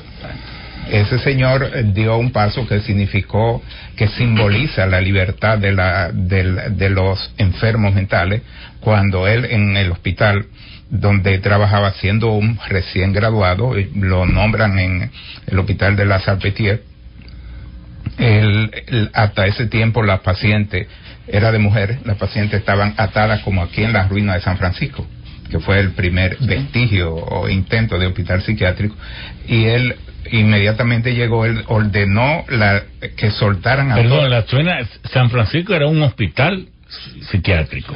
Ahí todavía se ven quedan algunas- las ruinas, a- sí, digo, pero, cadenas, pero sí, de pero que quiero para que el pueblo entienda que ese fue un hospital qui- psiquiátrico. se- eh, hasta hace poco se veían en las aceras Sí. a- argollas de hierro. Eso era para amarrar los burros. Pero las argollas que habían dentro, en las paredes interiores, eran para amarrar los pacientes.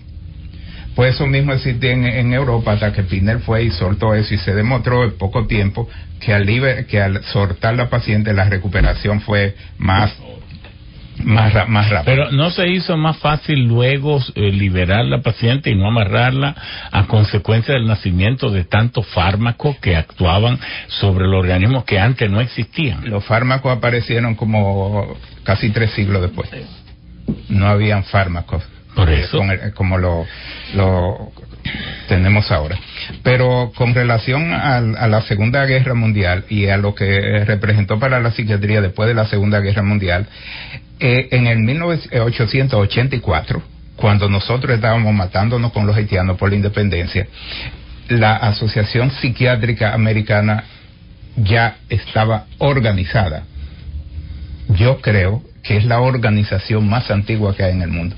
Y esa gente hacían un congreso todos los años y solamente no lo hicieron durante los primeros, durante los tres años de la, tres años de la Segunda Guerra Mundial. Hasta mil entre 1944 y 47, esos tres años no lo hicieron, pero después, hasta el punto de que ahora, el año pasado, asistimos al Congreso 169, uno al año. Eh, perdón, el 170 este año. Pero es que vean que la psiquiatría como eh, tiene está institucionalizada desde hace mucho tiempo, por lo menos en algunas sociedades. Ahora bien, eh, desde el punto de vista académico, la formalización de la enseñanza en psiquiatría, eso sí tomó un, un auge, eso sí también se formalizó ya después de la, de la Segunda Guerra Mundial. Eh, el otro en ese mismo sentido, sin salirnos del ámbito de la historia, yo creo que la, la, nosotros para definir, para juzgar, para calificar todo lo que se refiere a conducta eh, en, lo- en los seres humanos, no debemos descuidar el contexto histórico. Cuando Saglul en el 66, creo que fue, escribió Mis 500 locos, una de las frases que lo hizo famoso, el dominicano es paranoide. Eh, Saglul sacó toda la experiencia del libro 1500 locos, de, él, la, él la tuvo en el contexto de la época de Trujillo y de los de los años posteriores, al- a- eh, iniciales, incluso algunos eh, ya eh, hasta de los primeros años de, de Balaguer, 66. En ese tiempo uno tenía que ser desconfiado. Entonces, ajá, que hay un grupo... La teoría del gancho. Sí, pero es que había gancho. Claro. Le, tiraban gancho a la gente, o sea que si uno estaba a la defensiva no era porque el dominicano es paranoide ahora. Esos mismos comportamientos ahora, esos sí serían anormales, de manera del contexto histórico. En, en mi segundo comentario es con relación, como tú decías Ramón, que eh, eh, esto es como una escuelita.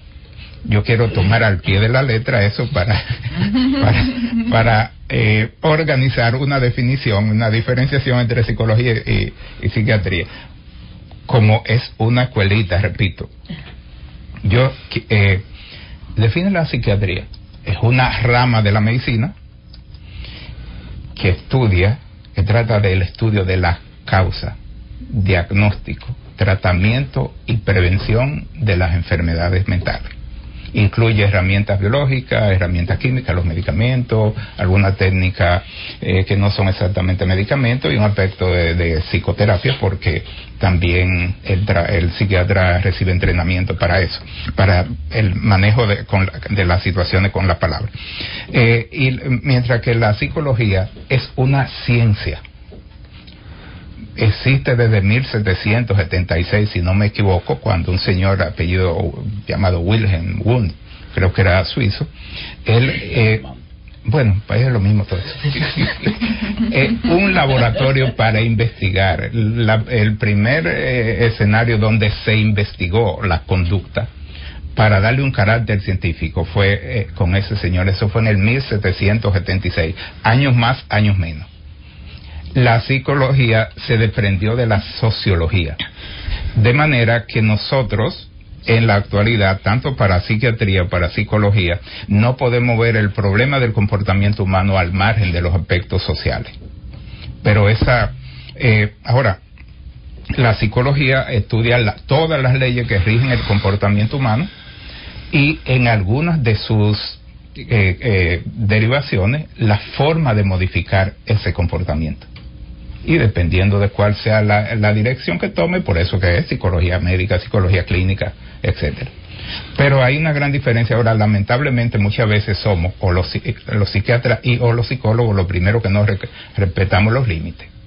Y no, eh, aqueroseamos, perdonando la expresión, a, los otros, no, no respetamos, nos metemos en el territorio del otro y nos ponemos a calificarlo siempre de una manera prejuiciada, pero son dos, dos actividades completamente eh, eh, eh, muy diferentes, aunque muy definidas, pero con un terreno en común, una parte del territorio de, ambas es, es, coincidimos, y ojalá que siempre lo, lo viéramos de esa manera.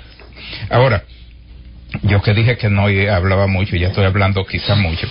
Pero yo voy a solamente a mencionar eh, eh, unos, unos temas, no lo voy a describir, no se preocupen, que, pero yo no me voy de aquí si no hablamos de eso, si no son tocados. Pero eh, el doctor Puello hablaba de la, de, la, de la cantidad de neuronas que se mueren al día. Y está claramente demostrado que el estrés es uno de los principales asesinos de neuronas. Entonces, hagamos un listado de todas aquellas cosas que en la vida cotidiana que nos causan estrés, a veces eh, de una manera gratuita. Eh, el tránsito que se mencionó, la, la contaminación, los ruidos. Y a propósito de, de, eso, dos dos elementos que parecen ser políticos, pero no son políticos. Hasta la impunidad, lo que uno ve por los medios de comunicación, eso afecta, aunque sea un problema general, eso afecta a uno como persona, pero claro. o no. Los medios de comunicación. Es que la gente se vuelve con un carga un sentimiento de víctima a mí todo el mundo me agrede, otro hacen lo que les da la gana, nunca son juzgados, no reciben, no hay consecuencias, no reciben sanción, la víctima soy yo, yo me fuñí, yo me jodí. Entonces, cargar con eso en la vida, siendo uno como un paria, un cualquiera, al que todo el mundo quiere hacer daño y afectar, no debe ser fácil. Digo, uno lo dice uno mismo y la gente lo descarga en un semáforo frente a otro. Pero ahí a propósito del mismo semáforo, otro, otro de, de los elementos, usted pasa una noche sin luz, con este calor que hace, no duerme bien. bien pero un cerebro que no ha descansado, no importa por qué sea la causa, al otro día está predispuesto por decirlo de una manera. Y esa irritable, esa persona que no durmió por causa, porque no había luz y el calor no lo dejó, esa persona amanece con mucho más susceptibilidad a tener eh, eh, eh, reacciones violentas, creacionó. Uno que le pusieron una bocina a todo lo que da al lado, que no lo dejaron dormir. Y una, un medio dice, un funcionario de lo que le concierne eso dice... ¿Dónde duermen los serenos? Que todos viven en barrio. Ellos trabajan de noche y tienen que dormir de día. Pero ¿en qué barrio se puede dormir de día? Y muchos policías. Muchos policías. Esa gente hace creer que duerme, pero no hay forma de poder aceptar que puede. Ese es uno de los, de los elementos que enseñamos en neuropsicofisiología. El cerebro, con, uno necesita dormir para grabar lo que ha pasado durante el día. Esta conversación no se va a grabar hasta esta noche, cuando nos acostemos. Si desgraciadamente uno de nosotros tiene un accidente al salir de aquí y pierde el conocimiento, ya esto no se graba, ya no lo va a recordar. Entonces, el sueño, que lo estudiamos en neuropsicofisiología, es un elemento clave para que la gente esté... El, el estrés que coge uno todos los días en medio de un tapón, ¿verdad? Pero cuando uno eh, oye una noticia, ha disminuido considerablemente la, la, la violencia y uno le da como, bueno, es verdad, eso puede ser verdad, pero esa persona que le dicen que la violencia ha disminuido y resulta que lo acaban de atracar, ¿cómo va a reaccionar?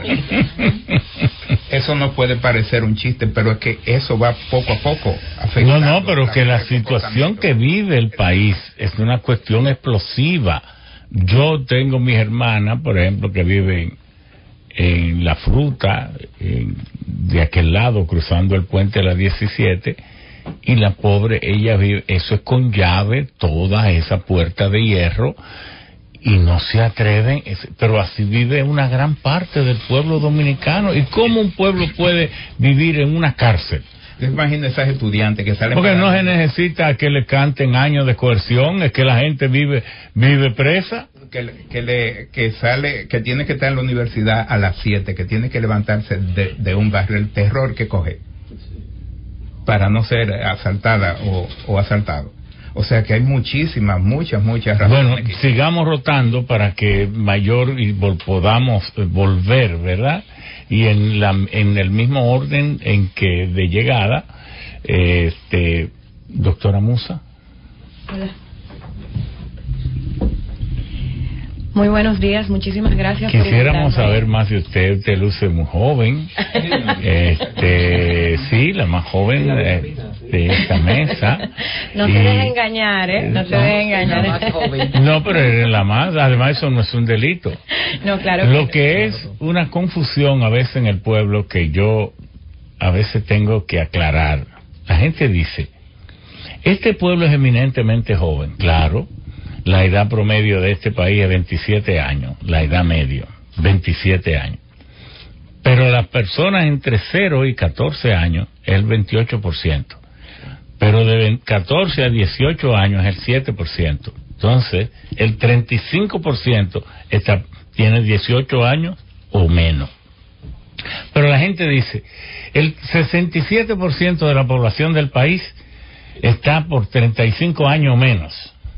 Por tanto, en el voto domina la juventud. Y resulta que no es verdad. ¿Por qué? Porque joven se es de 16 a 25. Porque una persona después se graduó en la universidad, está trabajando, tiene hijos, no, está en la primera etapa de la adultez, es un adulto joven, pero joven no es.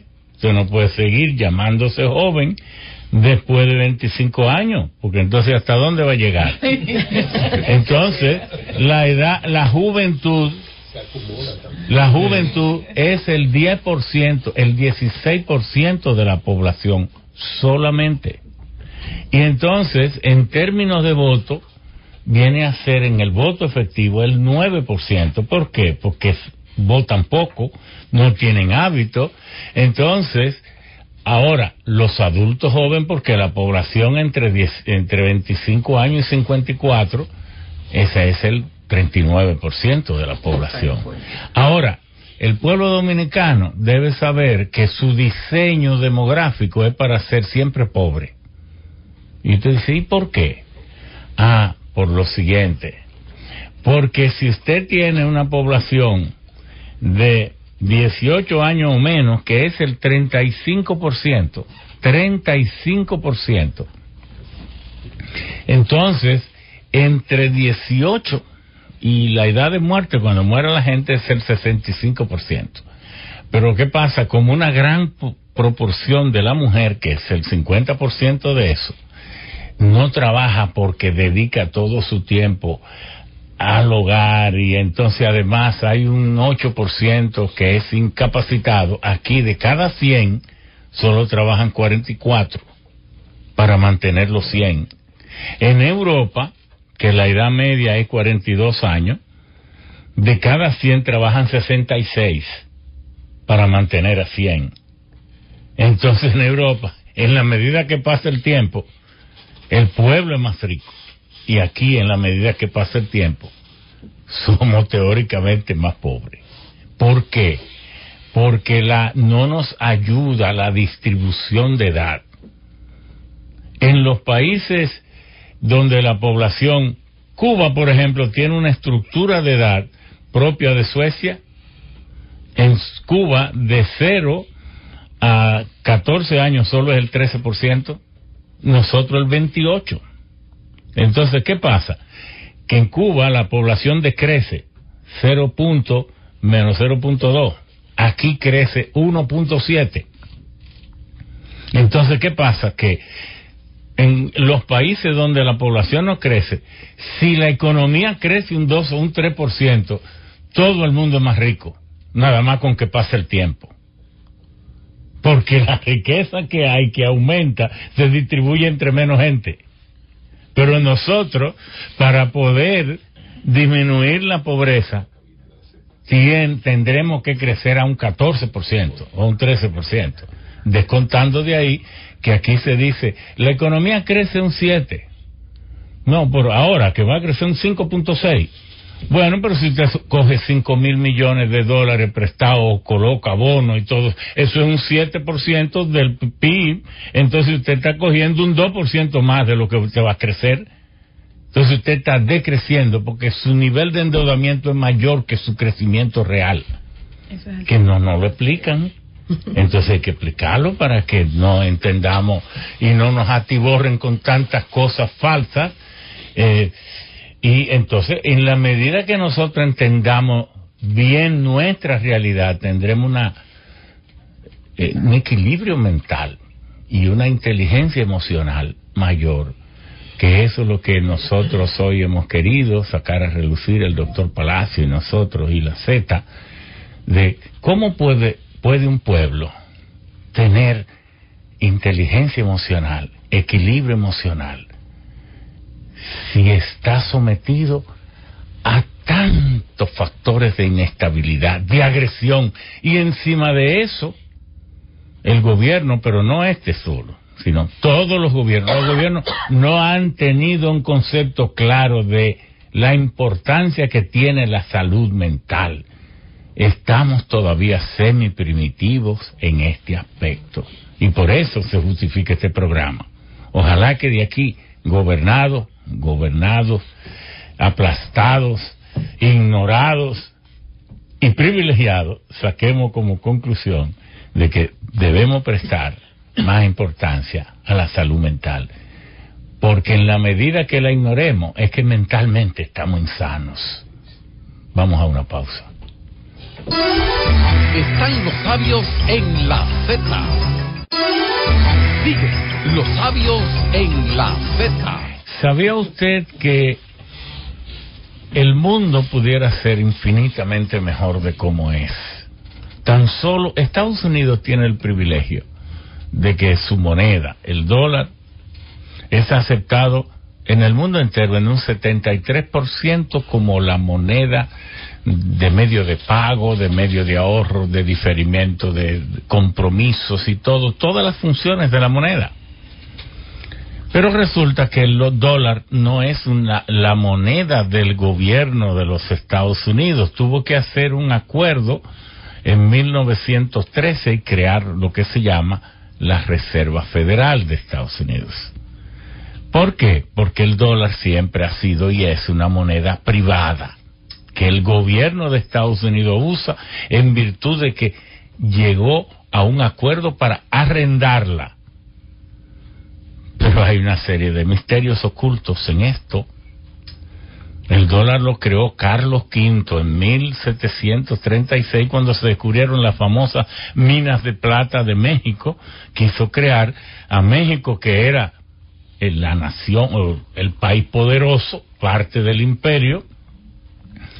¿Por qué era el poderoso? Bueno, porque tenía el, el 48% del territorio de, que tiene hoy Estados Unidos era mexicano, más lo que ellos tienen y todo esto, y llegaba a toda América Central. Entonces, esas 13 colonias que hoy son Estados Unidos eran tan solo, solo tienen 842 mil kilómetros cuadrados. Fue Napoleón en 1803 que le dio a Estados Unidos dos millones cuatrocientos mil kilómetros cuadrados para que aplastara a Gran Bretaña. Fue una comisión de Estados Unidos a ver a Napoleón, a ver a Talleyrand, que era el ministro del canciller, y le dijo, venimos a ver si ustedes nos venden un pedazo de tierra en Luisiana, porque España es dueña de esos puertos y está presentando obstáculos a la exportación de los productores agropecuarios de Estados Unidos. Entonces, le dijo Talleyrand, el emperador a resultas de la derrota de Haití, miren lo significativo que es Haití, porque Haití derrotó a Napoleón, él tiene planes de salir del nuevo mundo y concentrarse en Europa. Aguarden dos semanas. Lo llamó luego, José Joaquín, y le dijo, el emperador le va a vender por 25 millones lo que son los territorios de Luisiana, que iba desde New Orleans hasta Minnesota, 14 estados de los estados de Estados Unidos hoy, de los más grandes, eran el territorio de Luisiana. Y Napoleón se lo transfirió entero a Estados Unidos por Chile. Y así Estados Unidos, que solo era 842 mil kilómetros, pasó a ser 3 millones 300 mil kilómetros. Poca gente sabe eso. El dólar, que era mexicano, se llamaba Dularmstaff en alemán, entonces ellos no podían ni pronunciar eso. Le pusieron dólar. Entonces era la moneda de México la que corría en Estados Unidos. Y así es que se convirtió en esa en Estados Unidos de América, pero los presidentes que han intentado crear una moneda en Estados Unidos los han matado, eso lo sabe todo el mundo. Entonces, ¿por qué digo esto? Porque cada año el mundo le regala a Estados Unidos más de 850 mil millones de dólares. ¿Por qué no usa parte de ese dinero que se le regala para avanzar profundamente en salud mental, en todas estas cosas y darle, en vez de usarlo en guerra? Es más rentable la guerra. ¿Por qué, Bush dedicó 800 mil millones de que a rescatar la economía norte? ¿Por qué esta cifra de 800 mil? Es porque ese era el monto que Estado, el mundo entero le regalaba a Estados Unidos. ¿Por qué se lo regala? O porque al ser el dólar la moneda de transacciones en el mundo hay que aumentar cada año la cantidad de dólar en circulación. Y imprimir un dólar vale cuatro centavos, pero cuando está en circulación, cuando se pone en circulación, vale 100. ¿Quién se coge los 96? Entonces es un regalo que la humanidad le hace a Estados Unidos y por eso abusa y por eso es tan potente. Oye, la Zuckerberg. verdad, qué bueno que tú dijiste eso, porque eh, Cilia y yo que estudiamos en, en Inglaterra, ahora vamos a ser antinapoleónicos a partir de bueno, los ingleses siempre fueron, ¿no? Pero así fue. No hay cosas que Pero además, que además, además, vamos a decir, antes de que el doctor Cilia entre, hay muchas cosas más que unen a Francia y a Estados Unidos. Lo primero es que la independencia de Estados Unidos la pagó Francia y por eso fue que vino la revolución en 1889. En 1789 es que se juramenta George Washington, porque la tri- revolución triunfó, pero él dijo, hasta que no haya una constitución y unas elecciones, yo no acepto ser candidato. Entonces, y ese mismo año fue que estalló la Revolución Francesa, que le costó la cabeza al rey y a todo el mundo. ¿Y por qué estalló? Porque se dice que si fuera a precio de hoy, Francia vi- invirtió en liberar a Estados Unidos dos mil millones de dólares de hoy. Pero además, ¿por qué Estados Unidos le acepta un regalo tan delicado que es la Estatua de la Libertad? Uno de los símbolos patrios de Estados Unidos, porque Francia fue que la fundó a Estados Unidos. Y fue Francia, el primer embajador lo envió de Estados Unidos a Francia, ¿quién? A Benjamin Franklin. Ah, mira qué interesante. Es que eso es así, la vinculación que hay entre Francia y Estados Unidos es total. Total, y el primer, la primera nación que reconoció a Estados Unidos fue Francia. Que luego se pusieron de acuerdo Francia, Estados Unidos y la Iglesia Católica para masacrar a Haití, que jamás ha podido levantar cabeza porque nunca quisieron reconocerlo como nación independiente.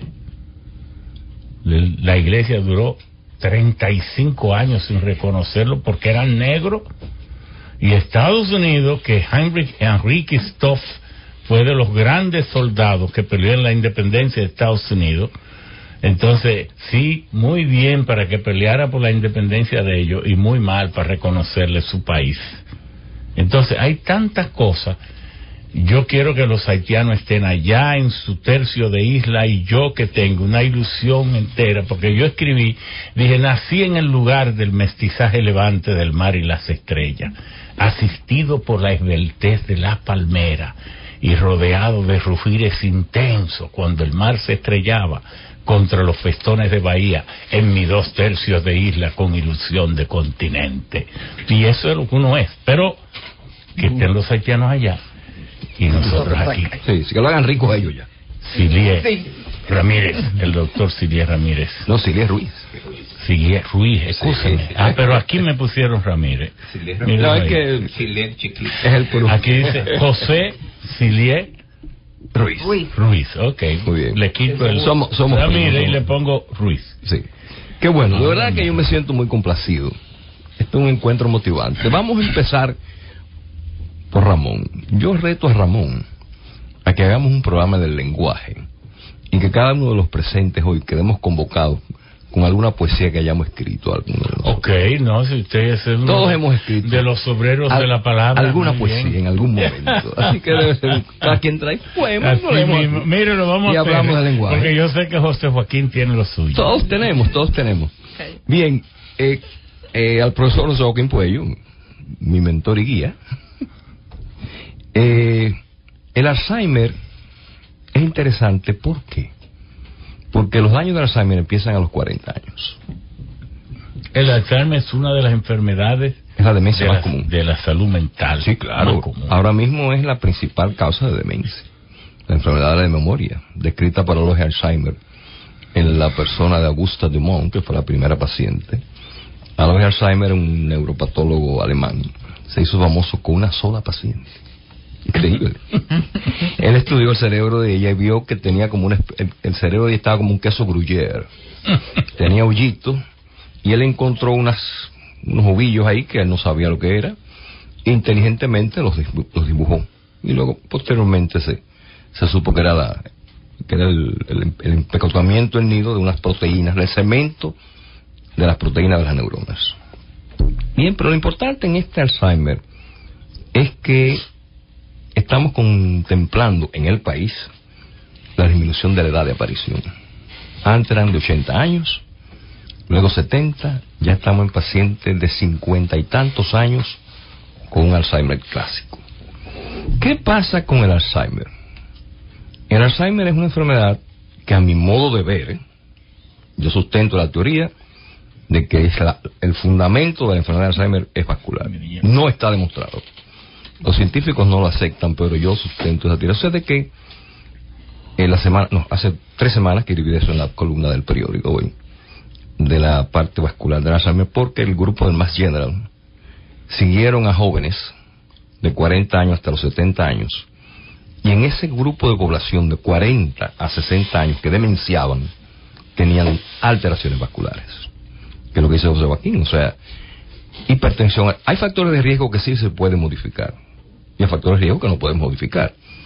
Los no modificables son la herencia, usted se parece mitad a su papá y mitad a su mamá. Hay gente que se parece al vecino. Eso- esos son los menos. Esos son los menos. La etnia. Nosotros los rubitos de ojos verdes sufrimos más que los blancos. ¿Por qué? Porque hasta la naturaleza en eso es agresiva con nosotros, los muchachos, de, de tez oscura. ¿Ven? Y el sexo es más común en la mujer que en el hombre. Los factores no modificables, sí modificables, perdón, está la hipertensión arterial, el ejercicio, la vida sana, control del alcohol, tabaco es mortal, el estrés, el celular. Pero más que todo, la socialización. Todos los psiquiatras han hablado de la soledad. La socialización está como factor primario en la causa de formas de demencia, no solamente de Alzheimer. Porque va a la depresión. O sea, una persona, 60 años, que lo jubilan, lo botan de la casa, está sin dinero, el pobre se va a deprimir. Y hay una frontera entre esa depresión inicial, que los psiquiatras manejan mejor que todos, que es una distimia, es una apatía, no llega a ser la depresión florida de, del enfermo encamado, no. Es esa, yo voy después, ay, yo no, no quiero salir. Esa, ese paciente no va al psiquiatra, porque no está loco. Él empieza un periplo de gastroenterólogo, internista, neurólogo, cardiólogo, porque le dan la taquicardia, porque le dan unas pesadillas de noche, porque me estoy ahogando, me- entonces no es más que el inicio de ese estado depresivo. Entonces por eso es importante y algo que es grave en la medicina dominicana, ese médico general, ese médico internista, ese médico cardiólogo, ese gastroenterólogo, no detecta al paciente. Entonces este paciente se deteriora por meses y meses, primero gastando dinero, que es lo peor. Cuando viene a llegar al psiquiatra, o viene llegando al neurólogo que se da cuenta que lo que tiene es un estado depresivo, y ese pobre infeliz. Entonces, por eso es doctor Silier Ruiz, que en Estados Unidos, ahora mismo, acabo de leer, que están destinando 200 mil millones de dólares a la salud mental, porque ellos dicen que debe ser manejada a nivel de los centros más cercanos a donde vive la persona, como un centro de atención primaria, porque es el 50% de la génesis patológica de enfermedades que tiene la gente. Claro está. Y esto debe saberlo el pueblo, tal vez lo esté oyendo Sí, por sí. primera vez de esta manera. No, no. Pero yo creo que al escucharlo de ustedes, deben saber Hay que felicitar, siendo justo, a Salud Pública, Almázar está aquí, de que se han hecho esfuerzos, se están haciendo los esfuerzos para eso. Porque es que si ese médico general no sabe lo que tiene enfrente, Lo que quiere decir que del 4, del, del cuando logremos el 5% para la salud, del presupuesto que sea, después que se saque lo de agua, lo de higiene, lo que sea, el 50% para la salud mental, porque muchísimas enfermedades que usted, como usted decía, usted se está ahogando y cree que es un tumor y una usted lo que tiene es una ansiedad. un estado de Profunda. ansiedad, naturalmente. Entonces, ¿qué pasa? ¿Dónde está la frontera en ese estado depresivo? Y se encuentra enfermedades más. Es un hilito. Que el paciente, como aquí se hace una medicina de seguro, Ramón Albuquerque su edad y váyase. Pero espérate, Ramón Albuquerque no le ha dicho al doctor Silielo a qué vino. Oye, y Ramón Albuquerque sale de mi oficina primero. Acá el doctor no me va a decirle que yo estoy medio flojo de aquello. Que, que yo... ¿Verdad? cual que- cosa. No que lo diga, no lo- para que no. no vayan a creer que. El hombre defendió. No, esto es a lo que me refiero. Tengo unos tesis que No, no, señor. Ramón es de buena clase. No, a lo que me refiero es que ese médico tiene que sentarse a hacer una historia clínica de ese paciente. Tiene que sentarse a escuchar al paciente, decirle, mira qué pasó, mire esto por esto. Si no, no va a ser medicina. Hay dos clases de medicina. La 1 y la 2. Y en verdad solamente hay una sola medicina, que es la buena medicina. Y entonces, naturalmente, estamos haciendo muy mala medicina en cuanto a la salud mental. Doctor, a las personas de origen negro como nosotros son más proclives a la depresión que los blancos. Óigame bien, más proclive a la depresión, más proclive a los derrames cerebrales, más proclive al Alzheimer, más proclive a los tumores. La naturaleza es ingrata con nosotros. Es una ingratitud de la pero- naturaleza. pero ante- Anemia No, no, no, pero es ingrata. Pero mucho cuidado, porque en el libro Diagnóstico y Tratamiento que ustedes lo tienen, cuando vamos al, dia- al capítulo de psiquiatría, también dice que el negro tiene mayor tendencia a la criminalidad y a la violencia. No, pero eso ya Entonces, es un ya sabemos social. que eso es un estigma social Sí, un error, un y error. que la ciencia no ha sido No lo neutral. acepta, no lo acepta. Sí, No. pero ¿qué ventaja y qué ganamos hoy? Ganamos hoy que no que nos a lo mejor el pueblo no sabía, nosotros que somos Mezcla. en un 70, un Sí. alto porcentaje de unos genes negros que no podemos borrar y tal vez esa sea nuestra fortaleza, porque aceptarse uno, decía la doctora Marta Díaz, que aceptarse a sí mismo. Es el primer es el acto. tema. Entonces, amigo, empiece usted aceptándose como usted es. Luego no se acompleje de que uno sea moreno, porque yo soy negro y yo he ido a muchísimos sitios. Vamos- es verdad que sigo siendo Vamos a negro, recomendar la crema de Sammy. pero, pero bueno, entonces. ¿qué quiere decir? ¿Qué ganamos nosotros?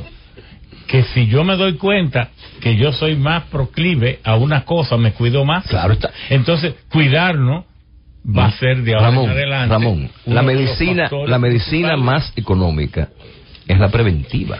Prevenir es mucho mejor. Y no haga lo que hizo este Samuel Sosa, que eso, Ay, No, eso, eso eso es no va a agregar nada No, con no, esa carita de a él lo- no, a él, que lo él que, tiene a él lo que le va a pasar es que le va a dar cáncer de la piel. le va a dar cáncer. Sí, lo que le dio a, a Michael Jackson. Un vitiligo. la- entonces, esa piel raspillada, porque eso es lo que hace, esos son cremas que, que son lesivas. El blanquearse, oígame, señor mío, si usted nació rubio, quédese rubio, si usted nació, quédese negro, acéptese como tal. Entonces, volviendo al otro aspecto de la empatía que se mencionó aquí, el pueblo americano es muy empático, pero desde el punto de vista neurológico, esa empatía ya sabemos dónde reside en el cerebro. Son las llamadas células en espejo. Células En espejo. en espejo. Esas células en espejo están muchas, en gran cantidad, en el lóbulo temporal. Fueron descubiertas por un italiano, Ramazzotti. Pero ¿qué pasó? ¿Cómo? Los descubrimientos científicos son puramente eh, fortuitos. Estaba un, con un monito, estaban estudiando la conducta de un mono, con electro y todo, y pasó uno de los ayudantes de él con una barquilla. Debe haber sido una peruchina, ¿no? En Italia. Y la monita se puso contenta y se estimuló en el área de la alimentación, del placer.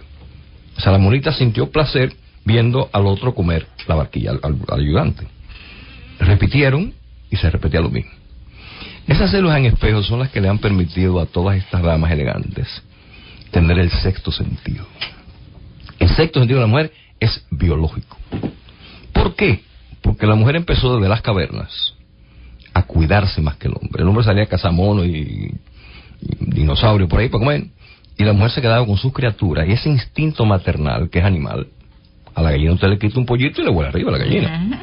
Entonces, eh, la mujer heredó, el humano heredó esa parte animal. Yo soy de los que cree que la pobre Adán y el pobre Eva no existieron, sino que es una evolución.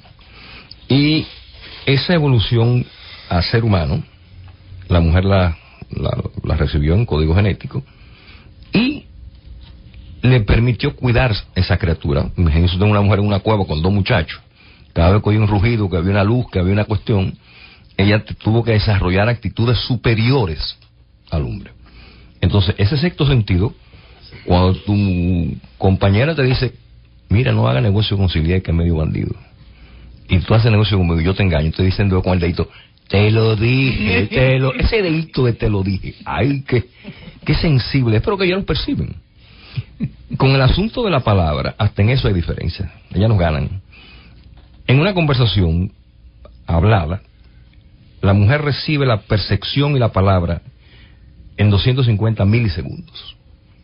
El hombre necesita 700 milisegundos para oírlo, tomar la palabra y convertirla en juicio. Tenemos dos áreas de cerebro del lenguaje. Una es la de Broca. Mujeres tres veces Por- más rápido. Sí, en todo. Ellas, ellas se inventaron que eran el sexo débil, pero para ponernos a trabajar, tú sabes. Ese fue ¿Se lo una, fue una-? No creímos como estudio. Estamos trabajando. Entonces, ¿qué pasó? Que esa, ese lenguaje, que es lo que hace superior al hombre, el concepto del, de ese lenguaje superior, eh, hay una área que, que nos hace hablar, que es el área de Broca. O sea, convierte el pensamiento en palabra. Hay otra, que es la que organiza el, lenguaje, y es la que recibe la palabra y la convierte en pensamiento. Broca habla y el área de Wernicke toma la palabra y la convierte en pensamiento. Es decir, que, ese cerebro humano, tan sabio y tan... Ahorita hablamos de la edad de las 100 millones de neuronas que mueren diario. Se mueren las 100 millones de neuronas diarios. Y si una persona lograra 150 años, tuviera neuronas suficientes para ser inteligente y brillante. Aquí hay a menos que no haya enfermedad. Aquí hay un, un amigo, Luis Rafael Navarro, que dice, favor decirle al doctor Silie que la vida de la célula está en la sangre y en la sangre el espíritu. Bueno, Kiklan Navarro. Ay, ay, ay, ese personaje ustedes lo conocen, visitadora médico. Kiklan que está en Sudamérica, está, no es un hermano sancadeño. Sí, sí. Ah, oh, Kiklan ya se metió a cristiano. Tan bandido que era, mira que lo, ah, qué bueno. Encontró al Señor, qué bueno así al final de su vida. Qué bueno, Kiklan, no es un fraterno amigo, hermano, hermano, Kiklan Navarro. Pues volviendo a ese cerebro, Ramón, Sí. concluyendo. Lo importante de la salud mental es respetar el cerebro. No esperar que se dañe. Usted respeta su cerebro. ¿Por qué Bosch y por qué García Márquez le dio Alzheimer a los 90 años? Porque usaban el cerebro. Si usted no usa su cerebro, si usted se pone en una computadora a dar clic y a pasar canales de televisión y no hacer nada y no pensar, a usted le da un Alzheimer a los 60 años.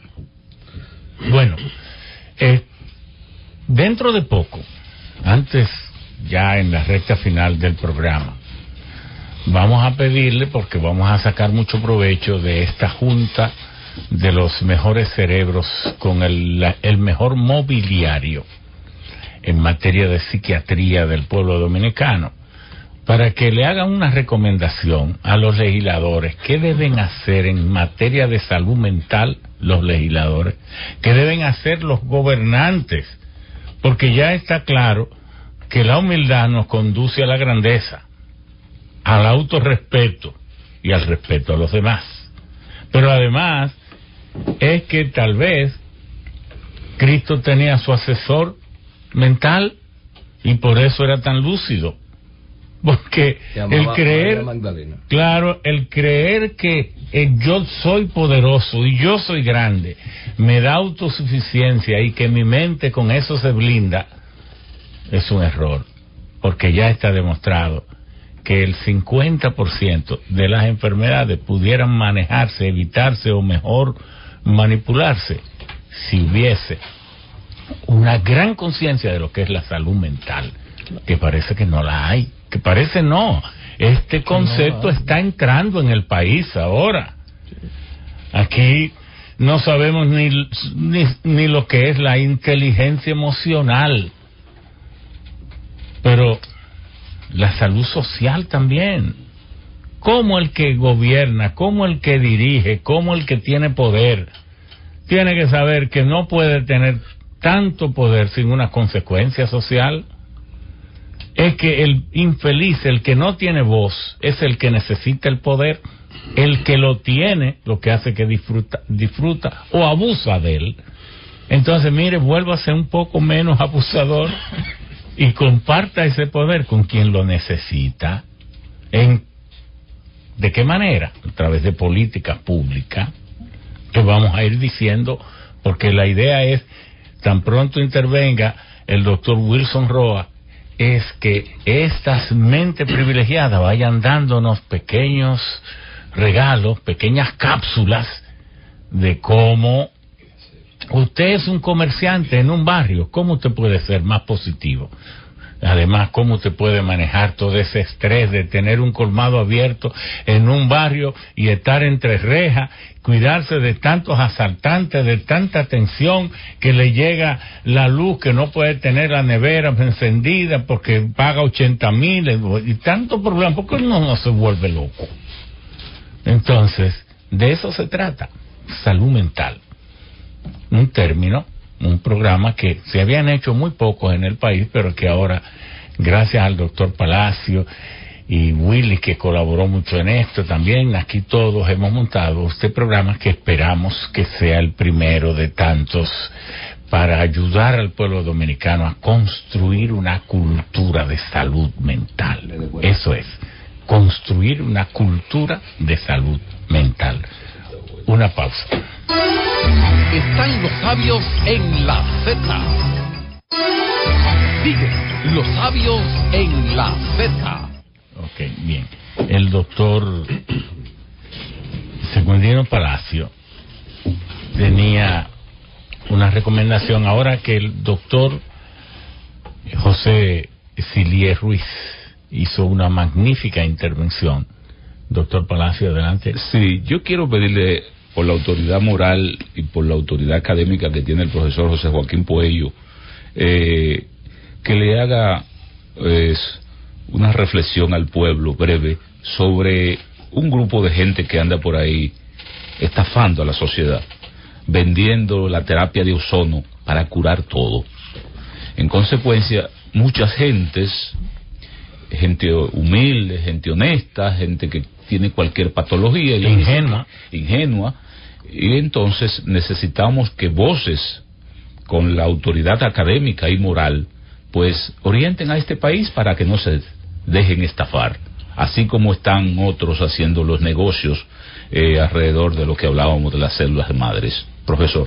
Sí, bueno, eh, yo no solamente tengo la, la idea de para qué sirve el ozono, sino además que yo he recibido pacientes, y lo, lo voy a decir con pelos y señales, eh, de un paciente mío que sufría de un trastorno de la vejiga, un trastorno curable quirúrgicamente, y le fue introducido ozono en la vejiga a través de un catéter, de una sonda vesical. Dígame, dígame usted de lo que puede producir eso esa vejiga inflamándose, inflamada con la cantidad de ozono colocándose, pudo haber explotado. Y ese paciente pudo haber sido una, emergencia quirúrgica grave. Entonces, el ozono ha sido utilizado simplemente para darle un poco más de oxígeno al, al cuerpo humano, pero eh, eso está establecido para qué sirve. Por ejemplo, una herida eh, en un pie diabético puede, puede recibir ozono, puede entrar a la cámara de ozono, de ozono y obviamente que va, va a mejorar, pero no sirve para mucho más. Ahora, eh, más recientemente, eh, se utiliza para el tinnitus. El tinnitus es el, ese zumbido que se le mete a uno en el oído por trastornos de, de fisiológicos del, del oído interno pero prácticamente no sirve para nada. En los países desarrollados no se usa como se está usando aquí y ahora lo están usando para todo. La conclusión de esto es muy dolorosa para nosotros los dominicanos porque no tenemos regulación. No, las regulaciones están. Aquí tenemos las mejores leyes del mundo, tú lo sabes, Ramón, que tú fuiste presidente del Senado. Sí. Pero las leyes no se cumplen y sobre todo que no hay consecuencias cuando tú violas una ley. Entonces, obviamente que debemos llamar la atención de que esto debe ser regulado, debe ser, eh, eh, eh, esto- estos establecimientos deben ser visitados por, por salud pública y cerrarlos, a menos que estén haciendo lo, lo correcto. Lo mismo va para la para la para las células madre. Usted sabe lo que decir que las células madre curan la esclerosis múltiple, que curan el asma. Óigame, o, o esta gente piensa que los dominicanos somos unos tontos todos, o de verdad lo somos. Entonces no hay ninguna duda de que la falta de regulación ha hecho que esta gente progrese y progrese muy bien económicamente. Pero el, lo que le dan a la, a la población realmente eso no tiene ningún sentido en absoluto. Bueno, ahí veo que llegan las jóvenes que nos traen la pizza Italia Express del asadero Pizza Italia Express. Rosemary está por ahí. Y tengan la esperanza de que van a tener uno de los mejores sabores en sus, en sus bocas. Esa pizza, la pizza viene de Italia, de Nápoles, de los barrios pobres de Nápoles porque Roma tomó de Grecia ese pan plano y entonces le agregó especias, aceite de olivo y queso y así creó un manjar que todavía se conserva, es lo que se llama focaccia. Ahora bien, no tuvo nunca tomate porque el tomate va del Nuevo Mundo, de América, y llegó como en los 1500 a Europa y a los europeos les tomó dos, más de 200 años convencerse de que el tomate, además de ser una plantita ornamental muy bella, no intoxicaba. Y en 1738, en Portalba, una, la primera pizzería del mundo, se le agregó tomate a la pizza y de ahí viene ese manjar impresionante, la pizza Italia Express, que intenta conservar el sabor original. Ahí en la Correa Isidrón 125, ahora con su horno llegado de Italia hace una semana, especialmente traído para que usted saboree esa pizza con sabor a leña y por eso nos sentimos orgullosos. Allá en la Correa Isidrón 125 con el teléfono 809-908-6600. Y es una pizza que es muy baja en gluten porque se mezcla solo con harina de arroz de excelente calidad. Pizza Italia Press. Denle, denle dos, dos, pedazos, doctor Silieta. Al doctor Silieta. ¿Verdad? bueno, el doctor Wilson Roa. Bueno, señores, buenos días. Eh, cuando llegué a este a este encuentro de opinión, me di cuenta que vine a aprender porque maestros, maestros, maestros. Aquí habiendo compartido. Miren, el tema que, se está abordando en esta mañana aquí en este encuentro es un tema que yo tengo una opinión muy particular. Yo no soy neurólogo, ni soy psiquiatra, ni neurocirujano tampoco. Yo lo que soy un simple ciudadano que aprendo con ellos. Cuando las sociedades son enfermas, de su entraña sale quien dirige.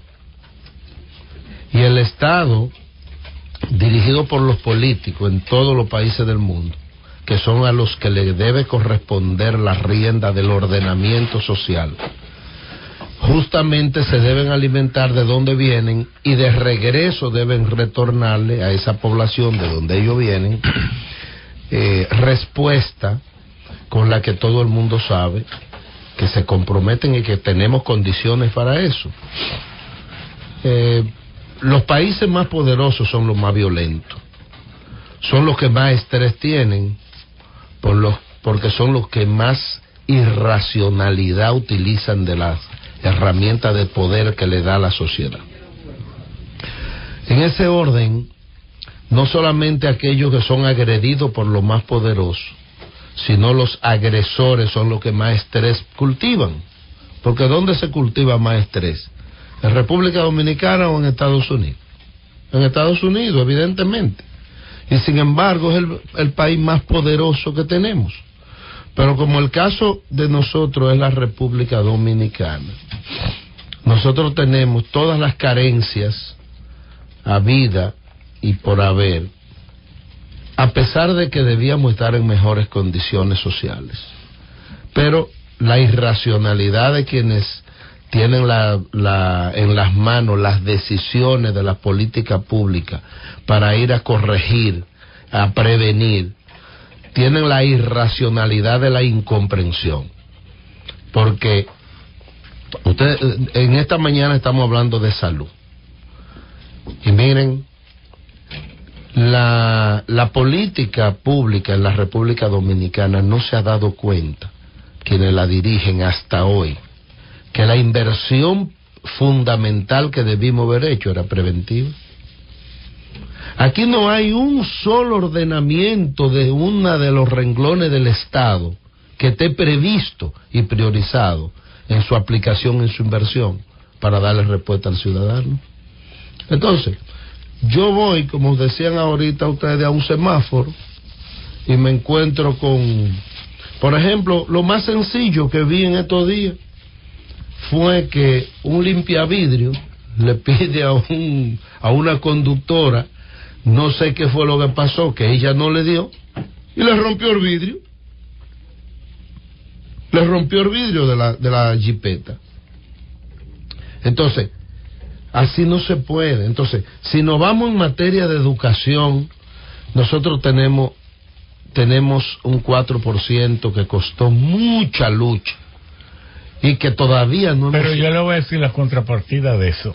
Pero hubo un tipo que hizo de que un metro aquí, que entonces Alicia Ortega le demostró que tenía 29 empresas y no tuvo respuesta. No hay consecuencia. No, no tuvo respuesta para ella. Pero ¿sabe por qué? Aquel infeliz rompevidrio, que lo hizo muy mal, a lo mejor fue autorizado por este de la superestructura que hizo metros sin diseño, sin presupuesto, sin nada, Bueno. y, y que todo está bien. No, yo Ramón, sé que usted Lo que pasa es que yo estoy señalando ese porque Ajá. quiero partir del más bajo al más alto. no hay que está en su derecho. Entonces, eso ocurre en la República Dominicana. ¿Y por qué ocurre eso? Porque los niveles de irracionalidad están por niveles en la República Dominicana de la sociedad. Aquí hay un comportamiento irracional de quienes dirigen la política pública con la responsabilidad social que le corresponde. Y eso tiene una transferencia de manera directa o indirecta en el comportamiento emocional del individuo.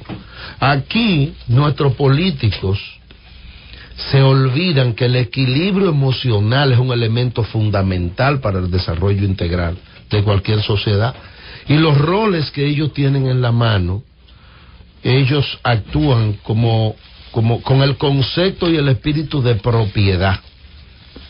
A ellos se les olvida que el Estado es otra cosa.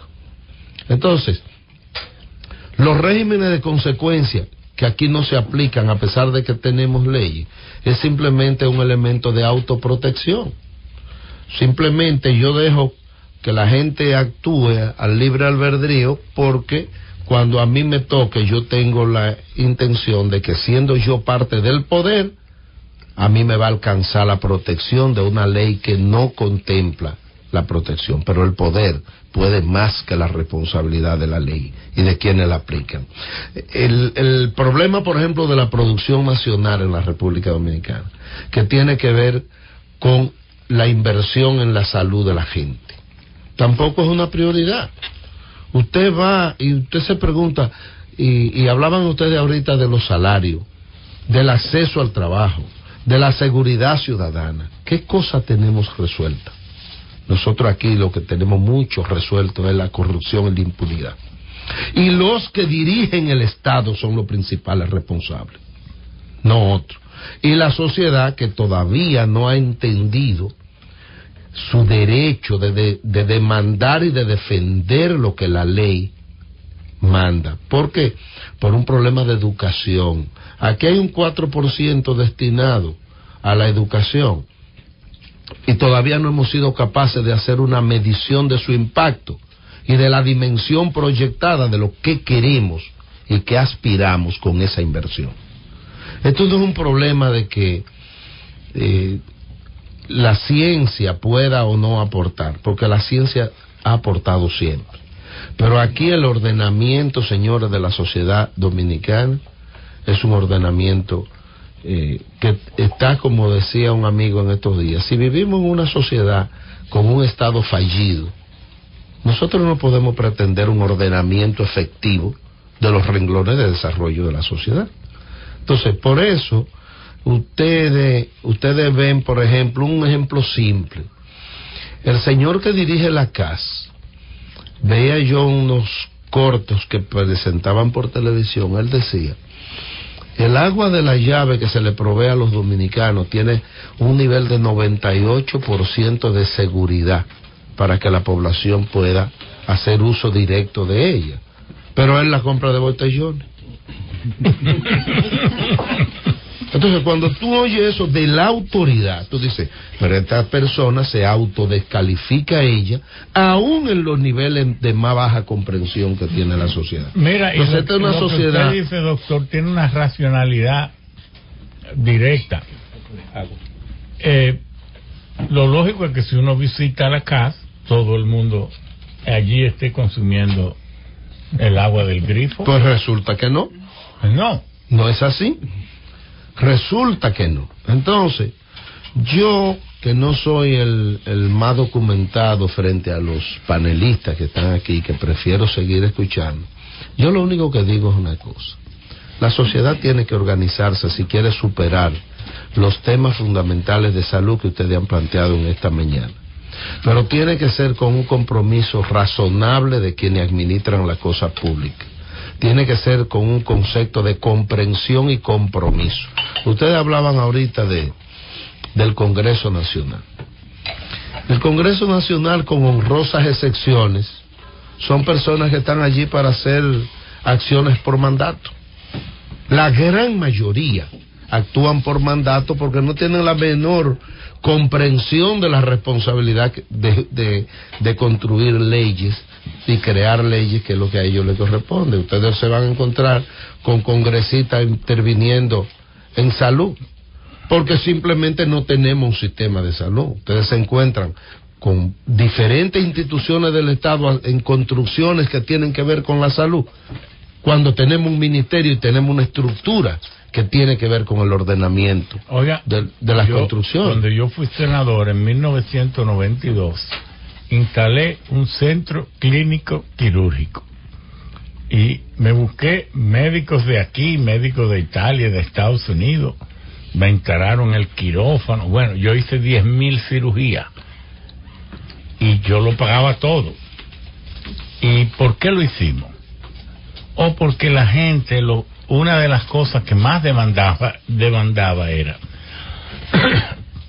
que iban a los hospitales y no tenían gas, no te, estaban desprovistos. Yo sabía que estaba interviniendo en algo impropio para un senador. Ramón, lo que pasa Pero es... yo creo que lo hicimos de buena fe y eso era ya una, una anécdota, una historia del centro qui, eh, Ramón, lo que pasa es que que, hasta de Santo Domingo lo que pasa es que ya. cuando tú tienes una sociedad desintegrada, el sector salud no es diferente.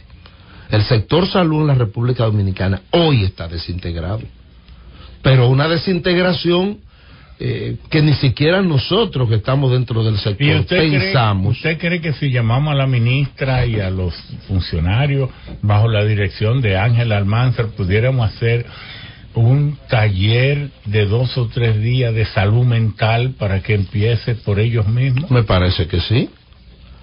Me parece que sí.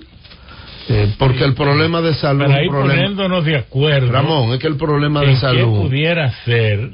Es, es, algo sano que estamos diciendo. Ramón. Y es el que... doctor Ángel Almanzar, que aquí me ha demostrado una coherencia y una lucidez, eh, asistido por otros más, vamos a hacer una inmersión. Cada ministerio de eso que está dando patada voladora y cosas. Vamos a ver es que, el, es que el problema de salud de los dominicanos no es un problema de un ministerio, es un problema de todos los sectores claro. que deben intervenir a fortalecer una ruta que nos lleve a superar las grandes dificultades, pero con una elaboración metodológica razonable que nos lleve a entender las debilidades que tenemos y la fortaleza que podemos implementar para superarla. Porque de lo contrario, entonces seguimos los mismos. Porque esto no es un problema de dirigido y dirigente, del que dirige y el, y el dirigido. Esto es un problema de inversión de políticas públicas. Y todo eso se va acumulando y se convierte en el tema de, base que ustedes tienen en esta mañana. El estrés, la inseguridad, la violencia. Porque la violencia aquí es fundamentalmente de Estado. No es transferida. Pero se puede empezar por donde se puede empezar. Así por es. ejemplo, por el Colegio Médico Dominicano. Usted Bueno, el colegio, está de, el colegio está a las órdenes. No, y no. lo que ha hecho es siempre propuesta de que nos pongamos de acuerdo. Porque esto no es un problema de individualidad, esto es un problema colectivo. Y a todos nos afecta. Entonces, yo concluyo diciéndole que el problema de las sociedades es un problema integral, pero que el Estado como, como ente representante eh, eh, dirigido por el gobierno dominicano, debíamos hacer una parada de reflexión y evaluar la ruta por la que vamos, porque la verdad es que todos los días aquí se genera más violencia y violencia y violencia, y el camino por el que vamos no está dando los resultados que muchos teóricamente plantean. Bueno, veo como que ustedes les agradó la pizza Italia Express. A mí realmente no me gustó, me comí dos pedazos, no he seguido comiendo porque no, pero... Excelente. No, usted se comió dos y, y- y se echó en un, un bolsillo, camarada, vamos a ser serios. Sí, se echó un bolsillo. No, la, la verdad que esos hornos de, de, De leña, seguro. de leña sí son impresionantes. Entonces no hay grasa. es nuestra cultura. Sí, bien. Entonces, si ustedes están de acuerdo, el doctor Palacio y yo habíamos previsto abrir los micrófonos. Por favor, las preguntas que le vayan a hacer, anótenlas y luego vamos a darle respuesta. La gente quiere saber muchas cosas sobre la salud mental, es un tema nuevo. Y aquí tenemos el presidente de la asociación, el doctor Questaro. Es un tesoro tenerlo a él aquí. Al doctor José Joaquín Puello, que ha dado, puesto su vida al servicio del deporte, de la sociedad, inclusive ha hecho incursiones en política que lo que ha hecho es adornar más su figura, porque no hay una sola queja de él cuando ha querido ser político. Así es que deben ser los políticos. Dejar una estela de valoración alta, no una estela de lamento. La doctora Marta Díaz, que está con nosotros aquí también, que ha dedicado toda una vida a la salud mental de su pueblo, el doctor Alejandro Uribe Perdomo, Peguero.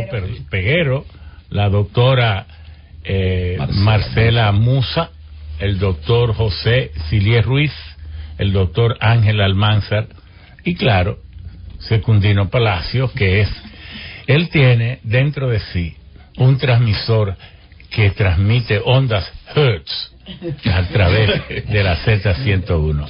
Bueno, Bueno, pues, vamos a ver. Vamos a pedirle a los oyentes que bajen el volumen de su radio y que sean precisos en las preguntas. El panel está lleno, puede dirigir la pregunta al profesor que, usted quiera o al, o al tema de referencia. Buenas tardes.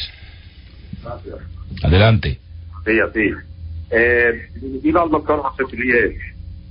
El doctor José Chilier. Adelante. ¿Qué es el cerebro reptiliano? Yo lo conozco desde el punto de vista esotérico, como investigador esotérico que soy. Pero desde el punto de vista científico, ¿qué es el cerebro reptiliano? Gracias. Buenos días. Buenos días. Adelante. Hágame el favor, explíquenme cuando una persona que hace una licenciatura, como usted le dice, en medicina, hace la pasantía, ¿qué equivale la, la pasantía? Después, eh, ¿cuál fue la que usted dijeron? Eh, el diplomado y después el doctorado. Explíqueme toda esa bien, ¿Para qué complicación. sirve la, la, la pasantía? Sí, la Muy doctora bien. Marta Díaz se lo va a explicar muy bien. Buenos días. Pues sí, buenos días. Adelante. ¿Qué me podrían decir de las células madre para los diabéticos? Gracias. Buenos días. Buenos días. Buenos días. Sí, Adelante. buena. Felicidades a todos Gracias. por este mega programa. Eh, mi pregunta es para el doctor José Joaquín Puello. ¿Está ahí? Sí, Adelante, claro. sí, todo el panel está aquí. Fue que yo fui a su consultorio.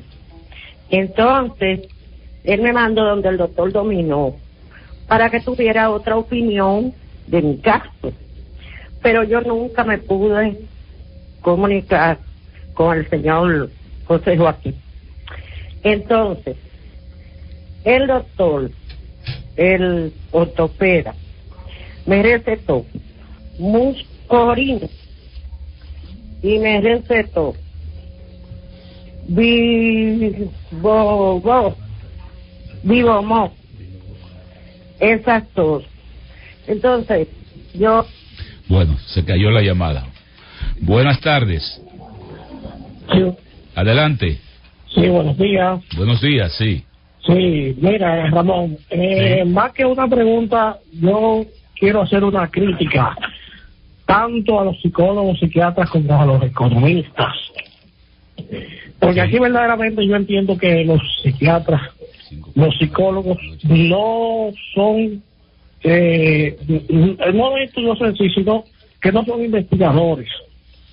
Porque yo escucho muchos eh, comentarios de los psiquiatras, de los sociólogos, de los economistas, en la radio, en la prensa, y verdaderamente como que no se van al verdadero meollo de, de- del problema. Bueno, gracias por su crítica. Buenas tardes, buenos días.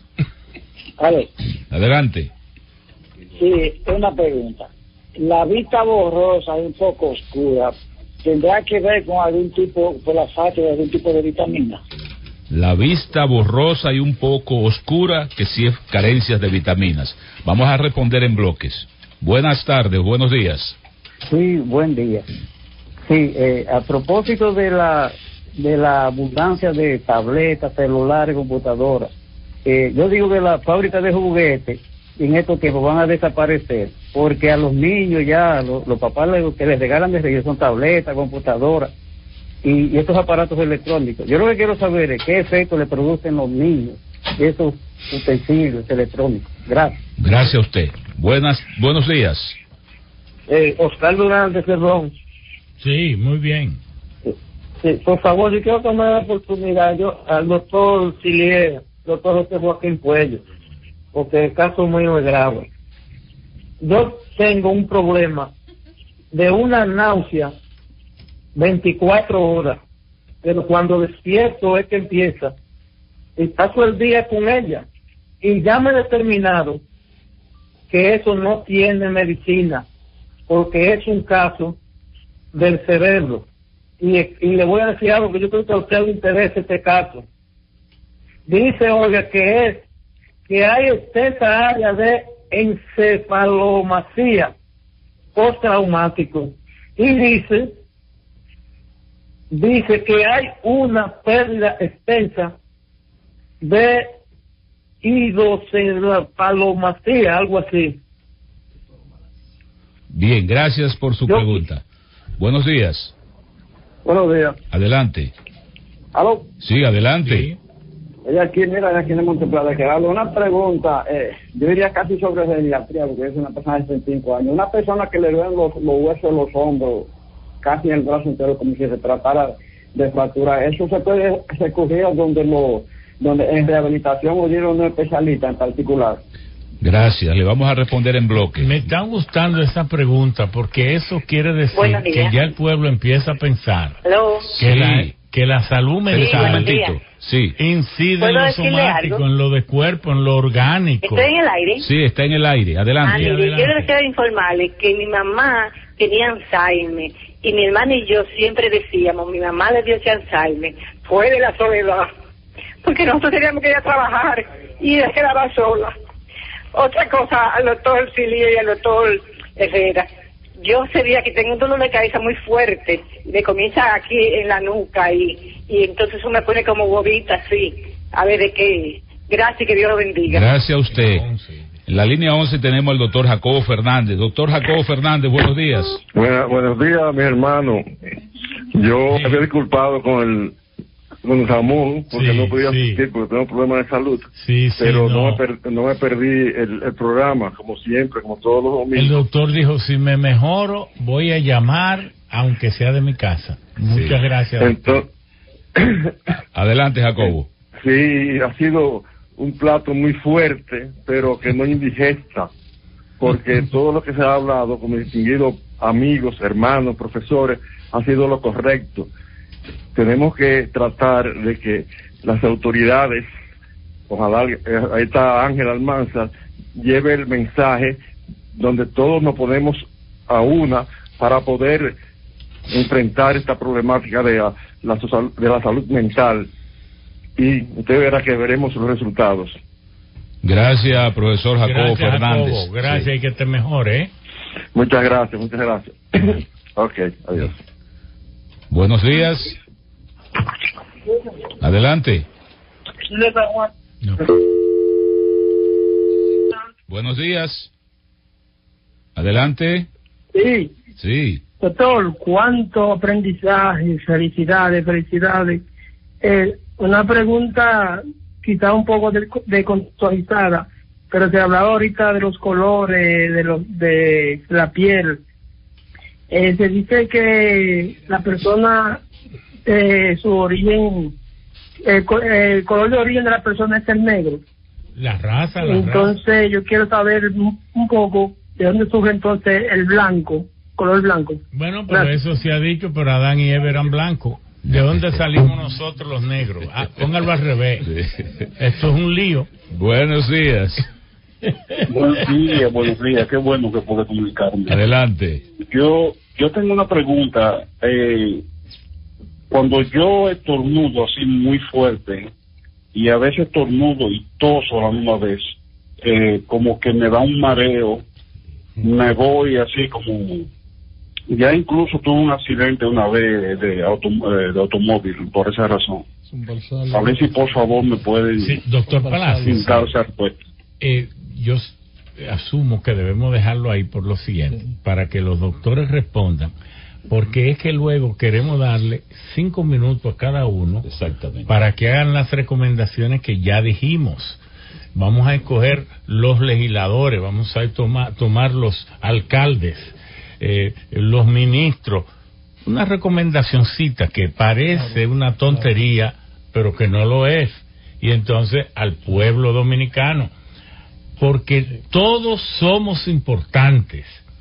El limpiavidrio, me gusta este gesto, por ejemplo, del alcalde de la ciudad, David Collado, que en vez de tirarle la policía atrás a esos muchachos que están limpiando vidrio ahí, está haciendo un acto que tal vez es simbólico con Robertico, que se ha convertido en policía municipal, pero es que política es manejo de símbolos y de imágenes.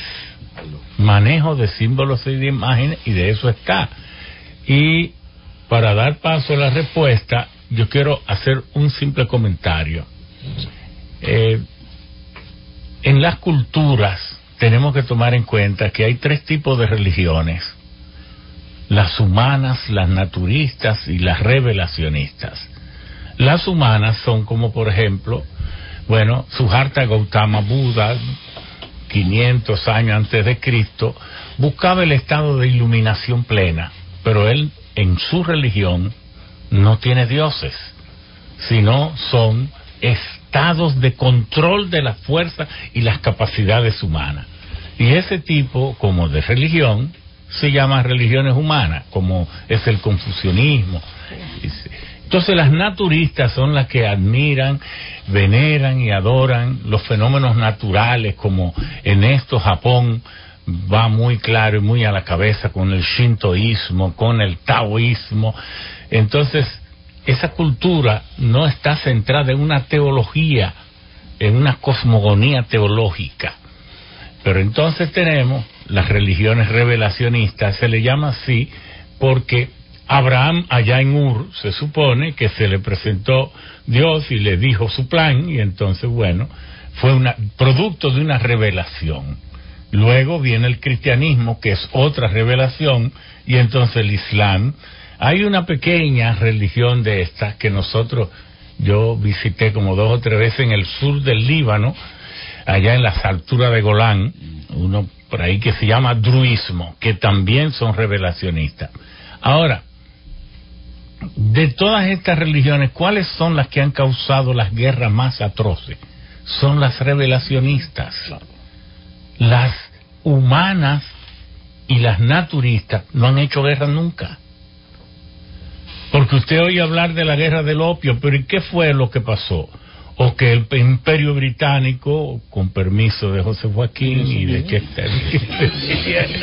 se metió allá y entonces encontró que como China era mucho más desarrollado que el imperio británico, la forma de incrementar el intercambio a favor de Gran Bretaña era vendiéndole opio. Entonces ellos compraban el opio crudo en, en, en Oriente y lo procesaban y se lo llevaban a China y de ahí es la famosa carta de la única emperatriz, emperatriz que ha tenido China diciéndole a la reina, pero ¿y por qué usted me envenena a mi pueblo, por favor?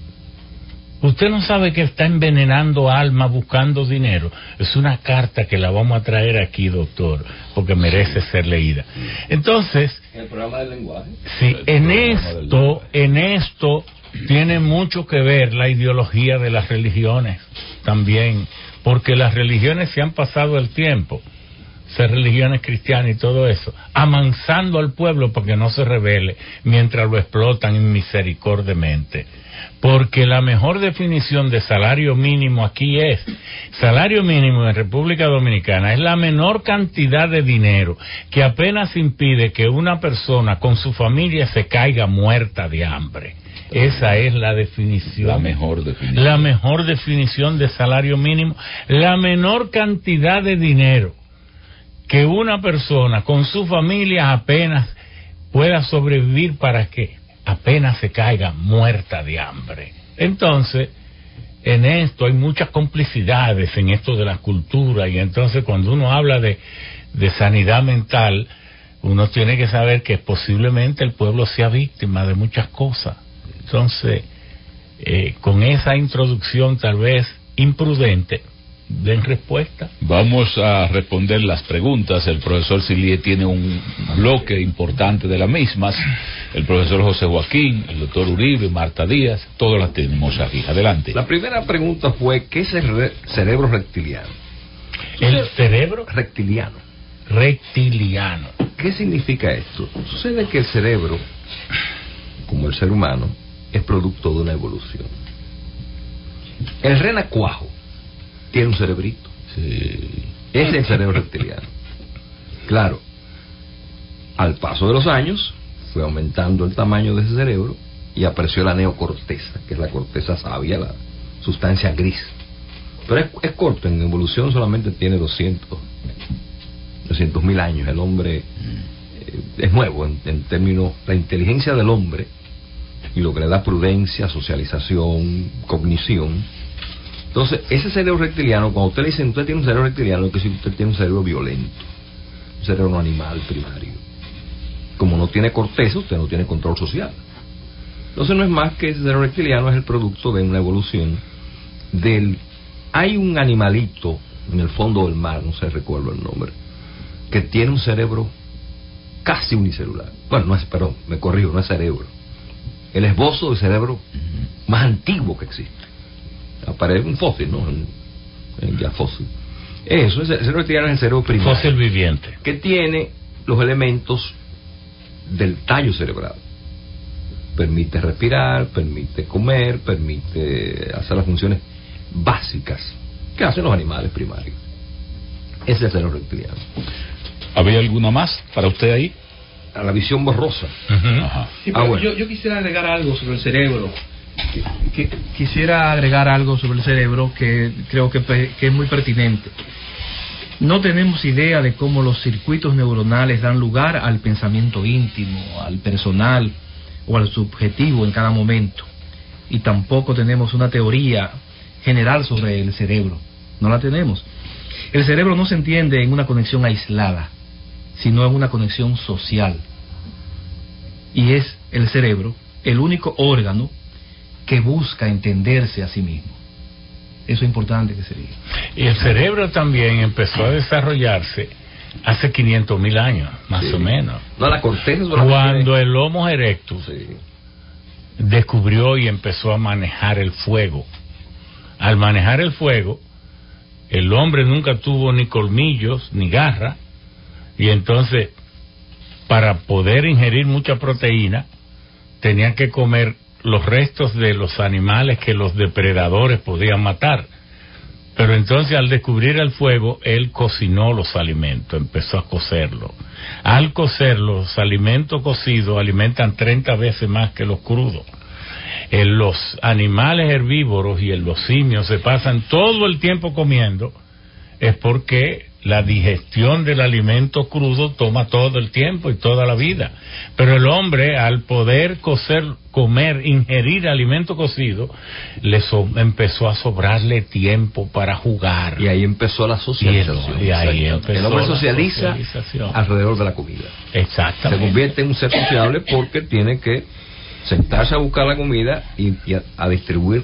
Y ustedes como psiquiatras todavía recomiendan que la familia se desarrolle en esa ceremonia que debe ser el desayunar, el comer y el cenar y esos comentarios y esas conversaciones.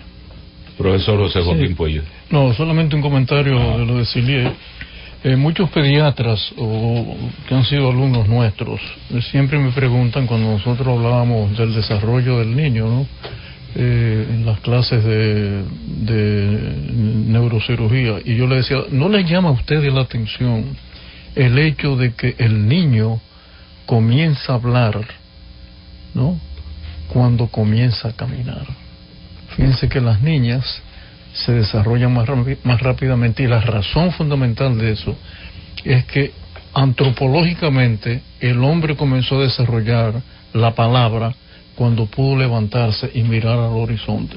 Y antropológicamente eso está, está demostrado. Es cuando el hombre se levanta de sus cuatro, de sus cuatro patas y entonces mira alrededor y entonces ahí aparece el, el, espectro de la naturaleza, le hace tener que comunicarse y ahí comienza la palabra. En cuanto a la piel, yo quiero decir también lo mismo. El primer hombre que nosotros tenemos eh, conocidos en la historia no es ni Adán ni Eva, perdón para los cristianos. Claro. los cristianos. El, primer, el primer hombre que nosotros tenemos conocido, el primer hombre sobre la tierra, apareció en África y era negro. Claro. ¿Por qué era negro? Porque la, la, la piel eh, eh, negra es mucho más resistente que la piel blanca. Entonces, a medida que el hombre empezó la migración hacia la, hacia la región, hacia las regiones de Templadas, donde había hielo o templadas, entonces la piel fue cambiando de color. ¿Por qué, por qué el blanco es blanco? No es eh, por un capricho de la naturaleza, es que la piel blanca absorbe más el, el sol. Entonces es lógico que cuando usted está en el norte, ¿no? y sale el sol, su piel blanca eh, Pero ¿por qué es así, doctor? Porque hay tan poco sol que necesita Sí, tener una alta capacidad de absor- absorción. Sí, porque los melanocitos que tenemos Claro. nosotros, que somos oscuritos y venimos de, de otra raza, eh, nosotros el sol no nos hace tanto daño, pero al blanco sí le hace un daño, un daño terrible. El poco sol entonces de las regiones nórdicas hizo que la piel fuera emblanqueciéndose. Entonces, eso, pero eso pasó, señores, con 200 mil años. O sea que no debemos sentirnos mal por el color de nuestra piel. Doctora Marta Díaz.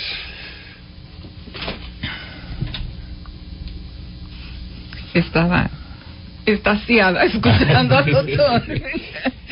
Eh, pero eh, sí anoté dos cosas. Primero voy a a, a lo de plantear las profesiones. lo de la sí, eh, porque ya me había señalado el ingeniero.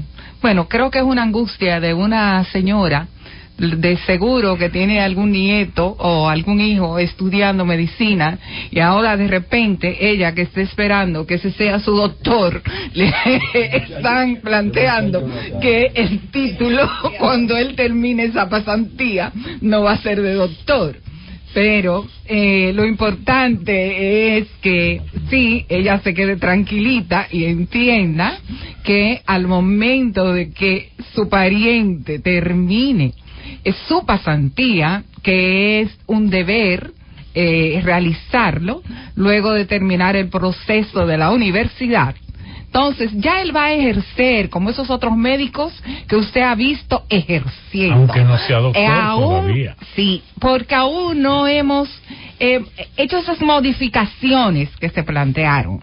Pero de seguro que ese pariente suyo va a querer hacer una especialidad, una maestría. Entonces, cuando haga esos estudios, uno y otro, entonces va a ser el verdadero doctor. Y entonces, ¿cómo Pero- se va a llevar los chelitos a la casa? Sí, no, ya, ya, desde, aguante desde todavía, el mamá. inicio él va a comenzar a hacer eso. Y no quiero dejar pasar la oportunidad, porque eh, voy a, a captar, a tomar algo que decía el doctor Silier con respecto a eh, cuando mencionaba el Alzheimer y la forma en que se puede comenzar a manifestar y cómo a veces no se identifica de forma clara. No quiero asustar para nada a, las, a la señora que llamó y que habló de que su madre padeció de Alzheimer. Pero debe cuidarse, porque la expresión es que sienten culpa, tanto ella como su hermana. Deben liberarse de esa culpa, porque el hecho de usted salir a trabajar implicaba el sostenerla a ella en las condiciones en que ustedes mejor podían. Entonces, las personas que nos aman realmente no nos juzgan. Entonces, deben ustedes entender que su madre también pudo haber hecho lo mismo, salir a trabajar como tienen que hacer muchas madres y dejar a sus hijos al cuidado de otros. Entonces, la culpa no ayuda, todo lo contrario, la culpa enferma. Entonces, ustedes cumplieron con su deber, no tenían otra opción que no fuese hacer lo que hicieron. Deben buscar orientación para liberar esa culpa, fortalecerse y entender que fueron buenas hijas y que necesariamente ahora ustedes lo que deben hacer es protegerse, cuidarse, bajar esos sentimientos negativos, buscar la forma de compartir más. Ustedes que están juntas y los familiares cercanos, liberar el estrés para que ustedes alejen la posibilidad del Alzheimer. Ramón, un asunto con respecto al cuidador, que es el, síndrome del cuidador. Ese síndrome crea esto que tiene esta señora. El dolor, la discriminación. Pero ¿qué pasa? Hay una economía, economía dorada, como se llaman ustedes los economistas, ¿no? Que es ese sector que tiene que cuidar al paciente o a los niños de la mujer que, que cura, el que trabaja. Bien. Ah, ah, sí, qué bueno. Señores, pueblo dominicano, primicia. En la Z, como es que tú dices, la Z, ¿dónde? ¿Dónde termina? ¿Dónde empieza? Papá, tenemos un congreso de Alzheimer en octubre. Ah, en octubre. El Congreso Pues- Internacional de Alzheimer. Comprometido para venir aquí, vamos a dedicar palacio Sí. de En octubre. ¿Quién más, ¿A quién más le hicieron más preguntas? Continúen. por favor. Bueno, entonces lo que vamos a hacer es que cada uno empezamos por el señor presidente de la Sociedad de Psiquiatría de la República Dominicana y escoja usted a qué sector de servidores públicos quiere dirigirse. Bueno, yo creo que nosotros ya en República Dominicana estamos bastante saciados de leyes y de normativas. Eh, viendo que en los países organizados donde se invierte en salud mental, los que mejores están invierten un 5% de su presupuesto de salud en salud mental. Aquí en República Dominicana, aún con las grandes inversiones ahora en los centros de atención primaria y en las unidades de intervención en crisis, creo que estamos cerca de cómo servirle mejor a sus distintas provincias, municipios y cómo la armonía mismo de un Congreso que se encuentre a sí mismo para entender que un pueblo necesita legisladores creativos que aumenten la generación de riqueza, pero que aumenten la armonía, que legislen contra la criminalidad y que se apliquen las leyes. Bueno, una de las cosas que más malestar ocasiona es la falta de equidad. Ahí. Cuando tenemos una sociedad donde tú entiendes que las reglas son diferentes dependiendo de quién tú eres, ya tú sales a la calle ya con, con otra actitud. Eh, pero como decía ahorita, las leyes están. El asunto es cómo, cómo se interpretan y cómo se aplican. Eh, yo, por ejemplo, ayer me dieron, me dieron una noticia, yo soy de La Vega, eh, y es que La Vega pronto va a tener su unidad de intervención en crisis, que, que es un, un reclamo que hemos tenido durante muchos años, porque otra de las cosas es que... Su unidad de intervención... Una unidad dentro de un hospital para tratar a los pacientes de salud, de salud mental. ok. Eh, Porque eso ahora se Porque está... no hay ahora. No, nunca ha habido. Nunca ha habido en La Vega, que Eh. fue primero en tantas cosas. Entonces, una de las cosas es que, por ejemplo, eh, muchos de los recursos se- siempre se quedan centralizados en, la grande, en el Gran Santo Domingo. Eh, Bueno, doctor Almanza. Eh, muy bien, a ver, si sintetizo. Mm, número uno, eh, yo puedo decir con propiedad, y no me dejan mentir mis compañeros colegas, que mm, de un tiempo a esta parte se ha intensificado favorablemente la inversión en salud mental y se ha ido avanzando. No quiere decir esto que en los últimos años, eh, en más de una administración, no se hicieron avances, esos avances que permitieron que ahora mismo nos situemos donde estamos. Reconocer el trabajo que hizo José Mieses, Ángela Cava, eso permitió que el equipo que yo dirijo ahora nos pudiéramos di- direccionalizar. ¿En qué estamos nosotros focalizados? Eh, número uno, el planteamiento es un enfoque en salud mental comunitaria, con respeto a los derechos humanos, intentando que no se vea la enfermedad, sino a la persona, al sujeto, como ente eh, fundamental de la intervención en- de todos los procesos, eh, eh, en donde estamos intentando ampliar la cobertura de atención y el- la- esta, eh, esta unidad de intervención en crisis. Ha- habitualmente el- los, eh, los países intervienen en salud mental eh, teniendo como eje fundamental al manicomio, al asilo. Y aquí ya hace algo más de un año que lo cerramos. Fue un paso político importante. Aquí, eh, bueno, hay- aquí hay un empoderamiento a nivel político de alta instancia. De hecho, yo debo decir que el presidente de la República está comprometido con esto. El presidente de la República colocó en su agenda eh, de metas presidenciales el que haya al menos una unidad de intervención en crisis en cada región sanitaria. Y vamos Ustedes le llaman de intervención en crisis. Sí, y le explico lo que es una unidad de intervención en crisis. Los hospitales generales no aceptaban hasta hace poco tiempo eh, tratar eh, los trastornos mentales, a los enfermos mentales e ingresarlos en sus áreas de medicina interna. De- de hecho- Imagínese poner una sala y que el lado que de- del otro paciente que está al lado mío sea un loco.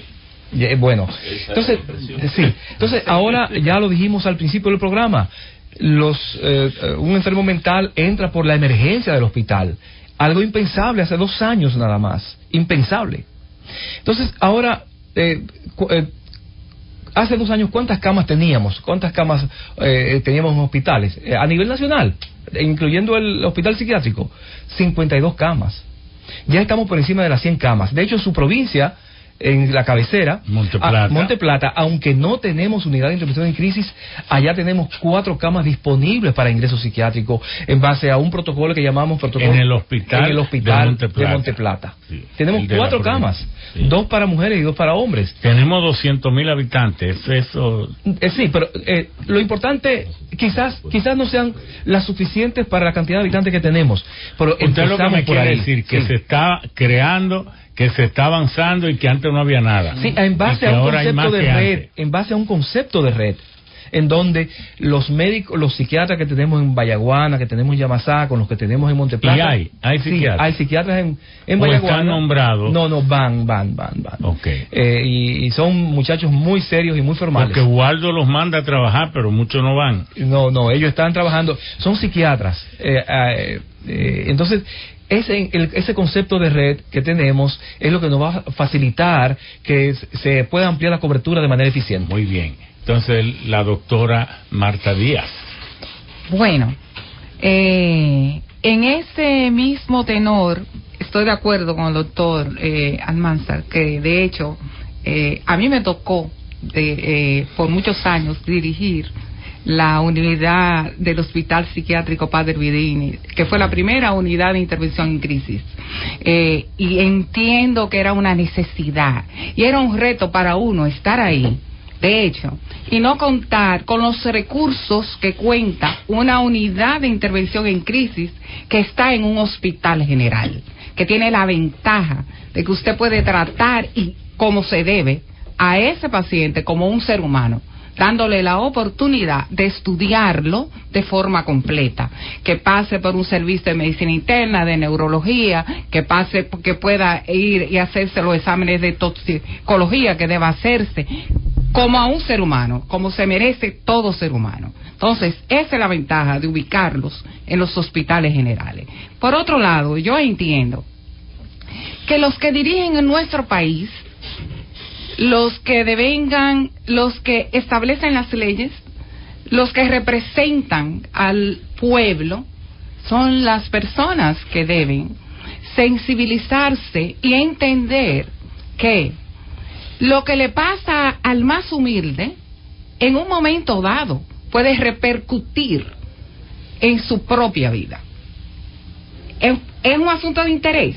Ahí, eso puede ser simple, solo pensar de eso y que además es su obligación por haber sido elegido acercarse a las comunidades, a los representantes de los diferentes sectores sociales, políticos, del tipo que sea, religiosos, porque son los que llegan a, a las masas para tratar de educar, concientizar a esas personas en función de lo que son ellos, de la importancia que tiene cada uno y de por consiguiente facilitar el que esas personas aprendan a entender que juegan un rol en la sociedad, que no son una cosa para aguantar la impotencia de no sentirse valorados, eh, respetados, sino que son seres humanos. Entiendo que les corresponde a cada uno de ellos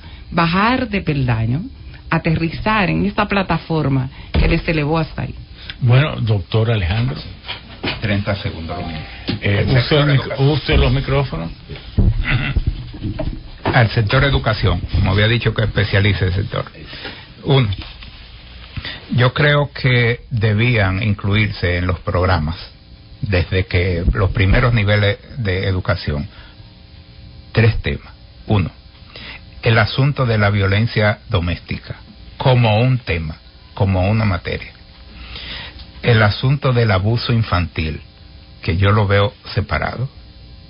Y que se enfatice como lo hacía cuando nosotros estábamos pequeños, no hace tanto, donde en los programas de primaria, eh, intermedia, etcétera, había materias que se llamaban eh, moral y cívica, civismo, etcétera que se enseñe al joven desde el primer día que va a la escuela a tanto a respetarse como a sí mismo, como a respetar a los demás y las normas establecidas por la sociedad. Sí, dice alguien, dice específicamente el Oscar Durán, por favor terminen de responder la pregunta médica desde el Bronx.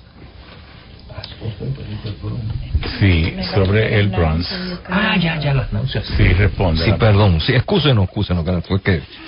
Eh, las náuseas, en él, que él habla de una encefalomalacia, a él le hicieron una resonancia magnética y le encontraron los ventrículos, que son unos canales que hay en el cerebro, llenos de líquido, golpean el cerebro como si fuera el mar la roca.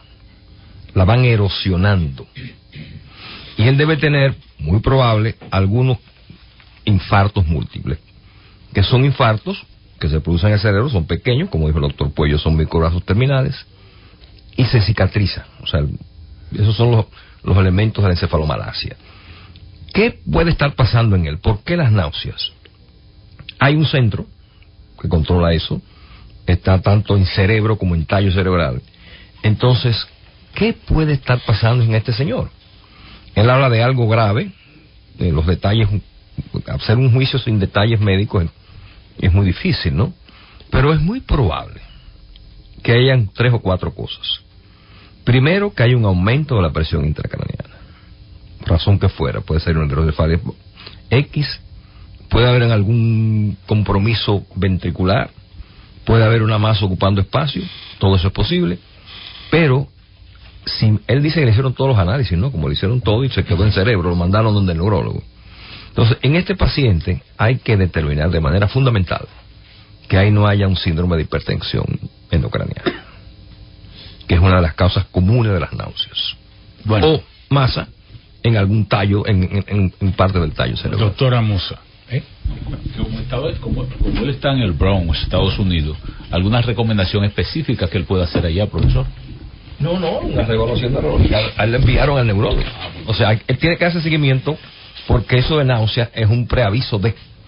Las náuseas no son tan benignas. Las náuseas son preaviso de un problema serio cerebral. O sea, él tiene que. No se puede descuidar con eso. Sí, La- no- doctora Musa. Gracias. Nosotros los psiquiatras sabemos que la salud mental ha estado cambiando en República Dominicana. Se están eh, generando más ayuda para la población.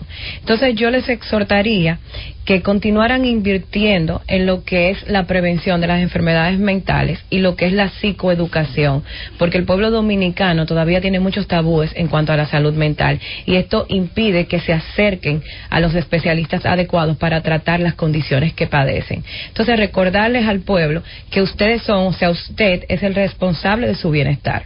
Usted tiene que buscar la ayuda e investigar también.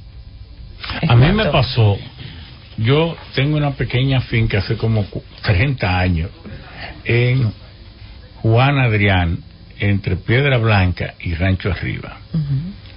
El encargado de la finca, que yo quería mucho, que quiero mucho, aprecio mucho, tenía una hijita, que era mi ahijada. Y entonces yo le asigné, el médico de Juan Adrián, yo le pagaba aparte a él para que me atendiera esa niña de manera especial.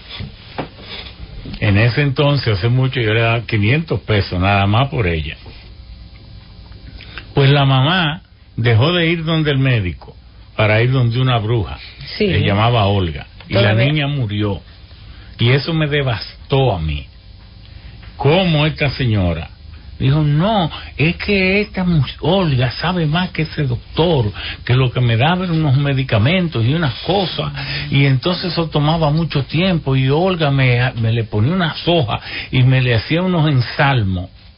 ¿Qué pueden ustedes decir respecto del ensalmo que todavía sigue causando estrago en esta sociedad? Eso parece un disparate, pero no, es que pero es real, es, no- es nuestra yo realidad. Sé que sí, que todavía la gente Sí, y es nuestra realidad. Todavía en el 2017 nosotros tenemos pacientes, que, o sea, enfermos mentales que nos visitan a nuestras consultas y de repente se desaparecen y cuando tú investigas te dice el familiar que lo llevó donde un curioso. Entonces, ¿qué pasa con esta enfermedad mental? Se cronifica, empeora, el pronóstico empeora muchísimo. Y luego vienen las complicaciones. Y la Entonces, muerte, como en mi caso. Claro, eh, la muerte, los suicidios, los homicidios, o sea, muchísimas cosas que acarrea, que acarrea esto. Señora, las enfermedades mentales no son los curanderos, ni los curiosos, ni los brujos que la curan. O sea, los psiquiatras, los psicólogos, psicoterapeutas, somos las personas encargadas de tratar las condiciones de salud mental Y adecuadamente. por favor, un psiquiatra no es un locólogo. Él no es un especialista en loco. Es un especialista en salud mental. Así es. En usted que está sano, en eso es que él es especialista. Para que usted no se enferme. Tómelo así. Tómelo al revés de como usted creía que era.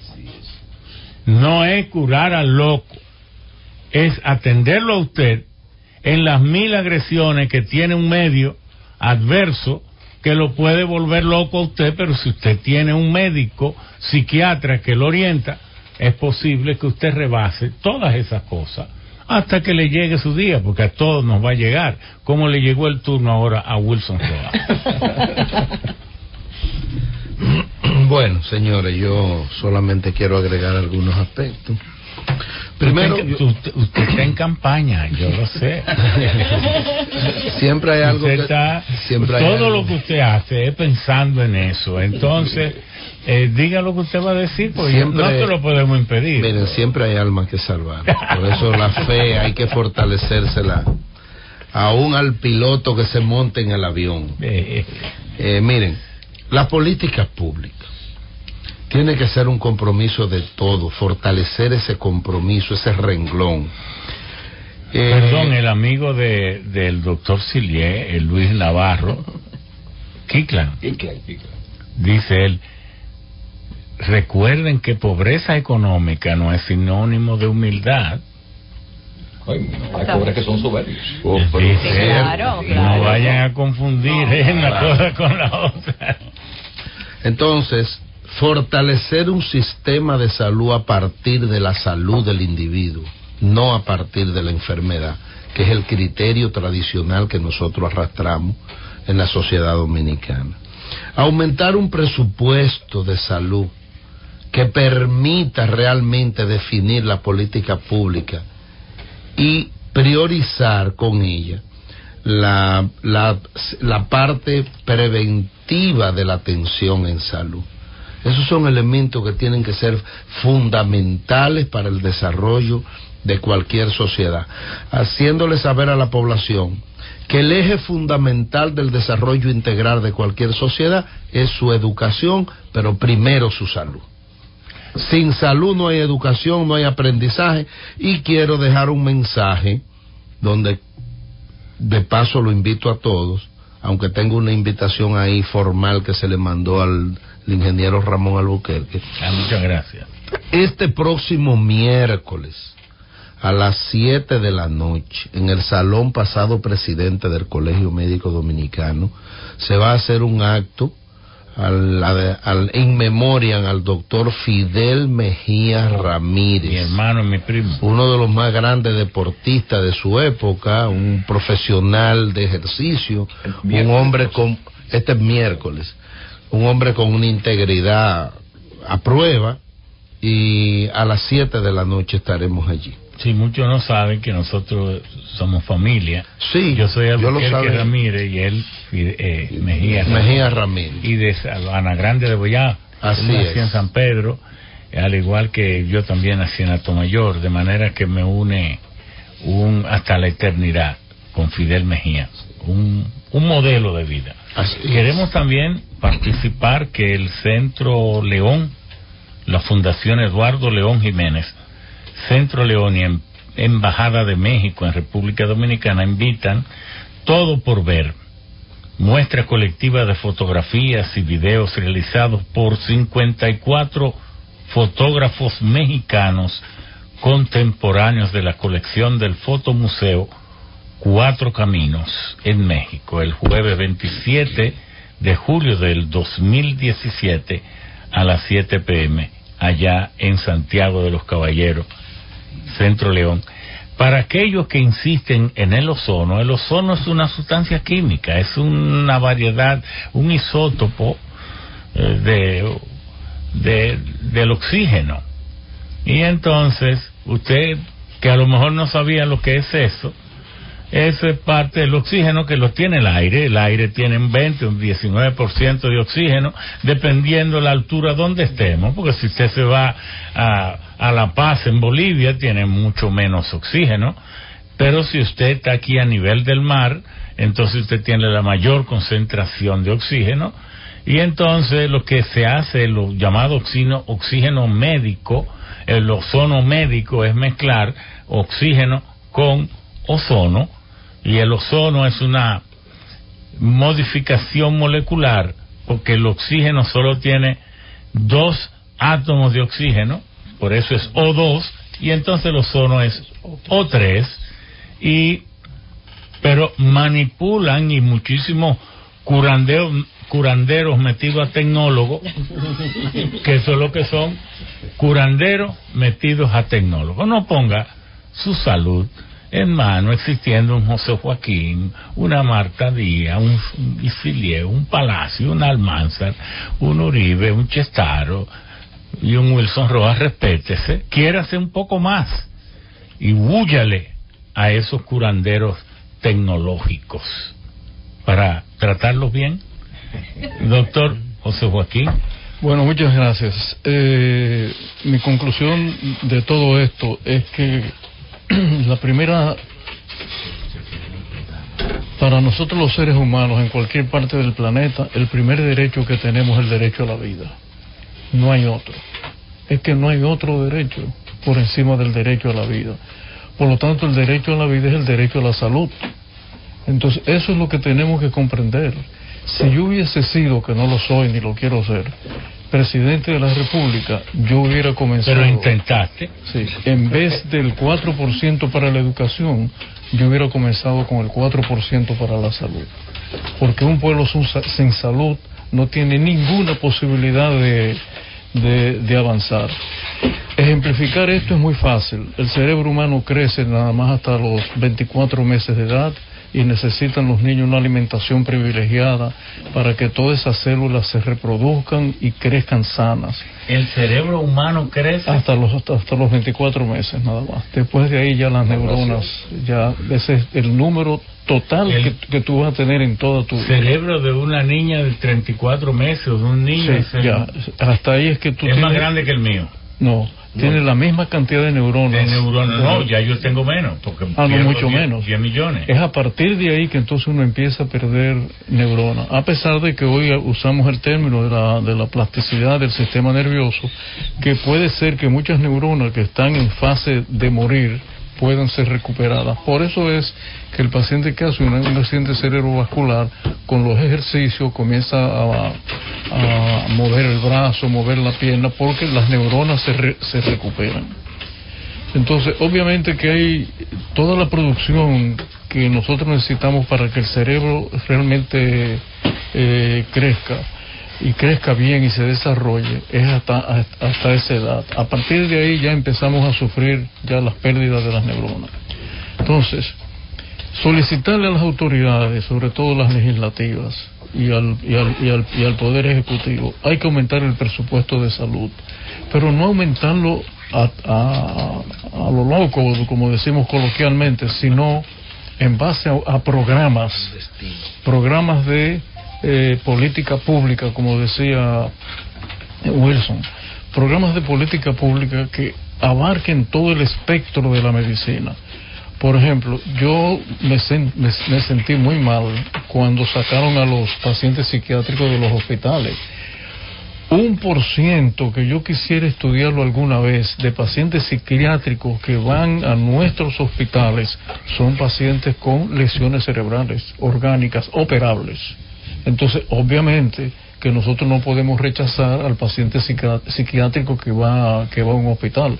De hecho, Secundino que trabaja con nosotros y con Naranjo sabe bien la cantidad de pacientes que nosotros les referimos desde el servicio de neurocirugía que ya están operados y que ellos tienen que ver después que nosotros eh, eh, hemos operado para seguirlos, para que no vuelvan los síntomas psiquiátricos, etcétera, etcétera, etcétera. Entonces, todo se basa en eso. No es nada tampoco, Ramón, del otro mundo. Eh, organizar el, servicio de salud en República Dominicana no puede ser tan difícil. ¿Qué, propo- qué he propuesto yo desde hace muchos años? Que en cada municipio de la República Dominicana haya un servicio de atención primaria. En cada municipio, uno o dos, dependiendo de la cantidad de, de habitantes que tienen. Pero en el, se- el servicio de atención primaria no es para que le tomen la presión solamente, no es simplemente para que atiendan la mujer que viene con siete meses de embarazo, o el niño que viene con diarrea, o el hipertenso que le subió por encima de, de- de cifras que puede aguantar, sino para que atiendan también a aquellos pacientes que tienen trastornos de depresión, de estrés, bien, pacientes neuróticos que finalmente no van a ir a los hospitales, van a ser atendidos allá. Entonces, el espectro del cuidado médico de la República Dominicana, señores que me están escuchando, tiene que ser en base a los centros de atención primaria, porque el segundo nivel de atención primaria es el, el- el nivel normal de los hospitales, opera una apendicitis, etcétera, etcétera. El tercer nivel es ya el, el hospital que atiende enfermedades catastróficas. Eh, te- se hace un trasplante de riñón, de corazón, un tumor cerebral. Entonces, yo no creo que sea tan difícil organizar el sistema de salud de, de la República Dominicana. Yo decía en una conferencia, así como los grandes sociólogos dicen que el nivel de desarrollo de un país está basado en cuánta agua llega a los mares, diciendo que debemos conservar el agua, que va a ser, las próximas guerras va a ser a- por, por el agua. Yo decía también, el sistema de salud de un país se, también se puede medir por la cantidad de enfermos mentales que andan en nuestras calles. Entonces, ese es un parámetro, señores, cada uno que ve un muchacho de esto caminando por el medio de la calle, por el borde de la de esos De eh, bloques de Filadelfia, Filadelfia que están en las carreteras y caminando. Hay gente ah, que anda desnuda. Yo he visto gente desnuda en la George Washington varias veces. Entonces obviamente que tenemos que ponerle atención a esto. Y yo creo que este programa ha servido para que si nos están escuchando algunos eh, funcionarios importantes que bueno que están Manzar aquí se haga realmente un un esfuerzo grande para que nosotros entendamos lo que es la salud mental. Finalmente un ejemplo.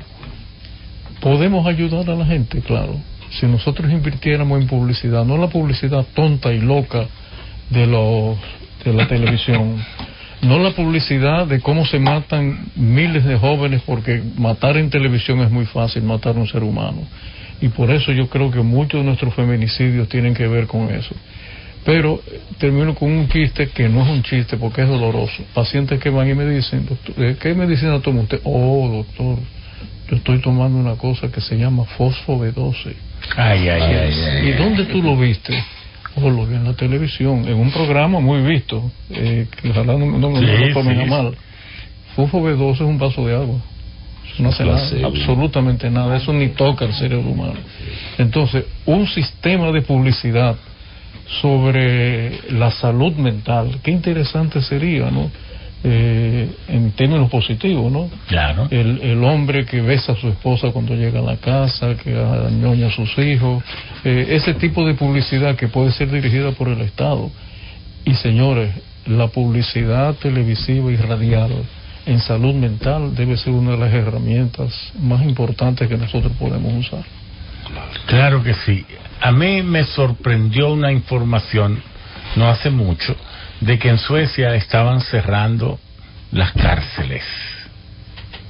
Pero cuando me pongo a buscar, Suecia tiene uno de los niveles de inversión en salud mental más alto. El 43% del presupuesto de salud lo invierten en salud mental. ¿Y por qué están cerrando las cárceles? Porque hay muy pocos criminales. Y todo esto tiene que ver cuando un país bien dirigido organiza todas sus acciones.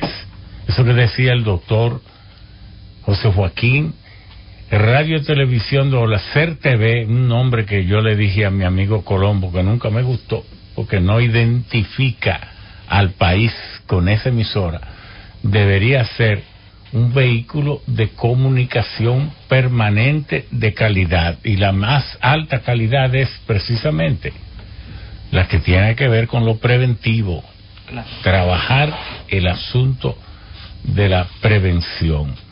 ¿Por qué todo esto es así? Bueno, porque decía el doctor José Joaquín Puello que lo más importante es la vida, pero solo se vive una vida. Y al vivirse solo una vida, lo que me va a tocar a mí, tienen que dármelo mientras yo esté vivo. Si usted me confunde con una cifra y empieza a decir que la salud va a mejorar, bueno, usted le está ofreciendo al que venga después de mí. Me sacrificó a mí porque me convirtió y me confundió con una cifra. Yo no quiero que me confundan con cifras. Y yo creo que ningún dominicano y dominicana quiere que lo confundan con cifras y le ofrezcan a los que vengan lo que debe tocarnos ahora. Se puede mejorar esto y ya.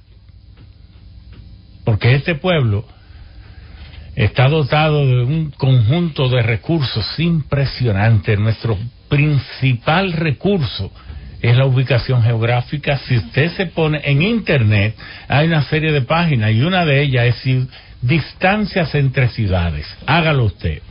Y tome Santo Domingo, Dakar, en Senegal. 6.300 kilómetros, me lo sé de memoria. Santo Domingo, Madrid. 6.400 kilómetros. Santo Domingo al centro de, de Canadá, que es de Saskatchewan. Este, que la capital es Edmonton, el centro de Canadá. 5.900. Y así usted se va a Argentina, Brasil. ¿Qué quiere eso decir? que como el Atlántico es el océano de las riquezas, porque todos los imperios, los imperios grandes que han explotado al mundo entero han estado en el Atlántico, porque han estado en Europa o en Gran Bretaña, en todo esto, entonces esos dineros no se han perdido, no los tendrán los gobiernos, pero los tienen los ricos de este, de este océano. Y aquí están también las potencias emergentes, excepto China, más grandes, aquí en el océano. Entonces, si estamos en el centro del océano, la riqueza que circula o nos pasa por encima o nos pasa por los lados. Solo tenemos que desarrollar la suficiente inteligencia para que nos toque algo. Pero al tocarnos algo, que también le boronea al pueblo.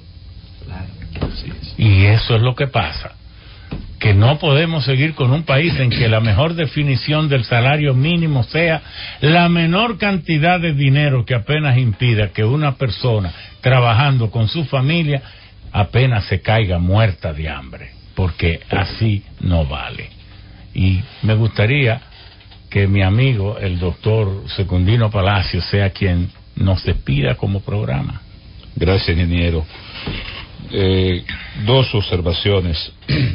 Los pueblos. Dígame. Permítame como, permítame como club de la epilepsia hacer un juicio. El doctor Siliano no habló. Como club de la epilepsia apoyamos todos los juicios con respecto a mejoría de salud. Ahí estamos todos de acuerdo. Voy a hacer una puntuación. Yo le voy a pedir al director de Promesa que nos reciba como club de la epilepsia para lograr que conseguir que tres medicaciones antiepilépticas de las que más se usan en la clase humilde, pasen a ser a precio especial en promesa, como una acción como Club de Epilepsia. Lo vamos a visitar, pero ya le extendemos la, la petición. Se le hace la advertencia, el No, preaviso. Es una petición, una petición. Bueno, yo quería señalar, los pueblos se sensibilizan y sus ciudadanos alrededor de temas y de aspectos y se desensibilizan. Es triste eh, tener que admitir que en la República Dominicana ha habido un proceso de desensibilización alrededor de la palabra matar. Matar. Te doy para abajo, te mato, te desaparezco, etcétera, etcétera. El desafío que tenemos con enternecer esta sociedad, que es hacer salud mental, con que la gente vuelva a entender que salud mental es amar, que salud mental es paz, que salud mental es bienestar colectivo, que salud mental es no violencia y que tenemos como nación el reto de construir un país en el que la cultura, la cultura de la no violencia y la cultura de la paz sea la norma, que paute, que guíe el accionar de todos los dominicanos y todas las dominicanas. En ese sentido no podemos desfallecer y no podemos cansar. Sabemos que Ángel Almanzar hace buenos esfuerzos, es un gran ser humano. Eh, el afecto que tenemos por Tati, por Fernando, que no lo vemos a nivel de ministros, sino de amigos y de camaradas. Pero no basta.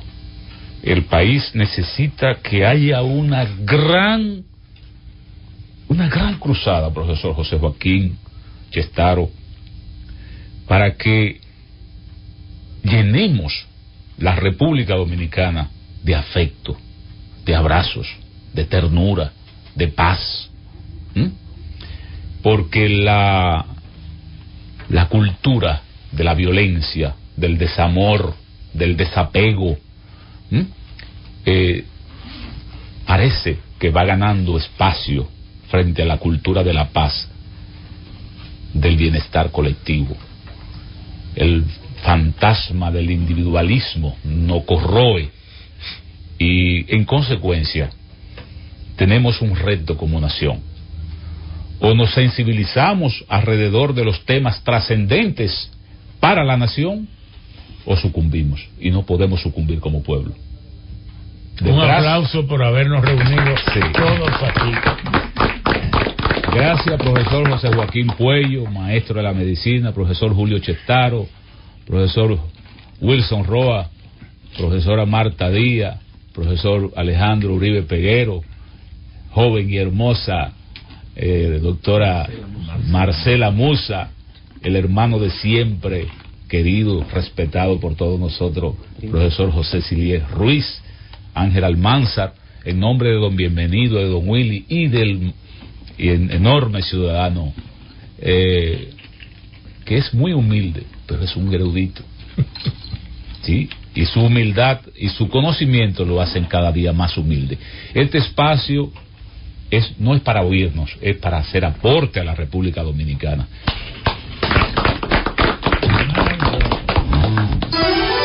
Están los sabios en la Z.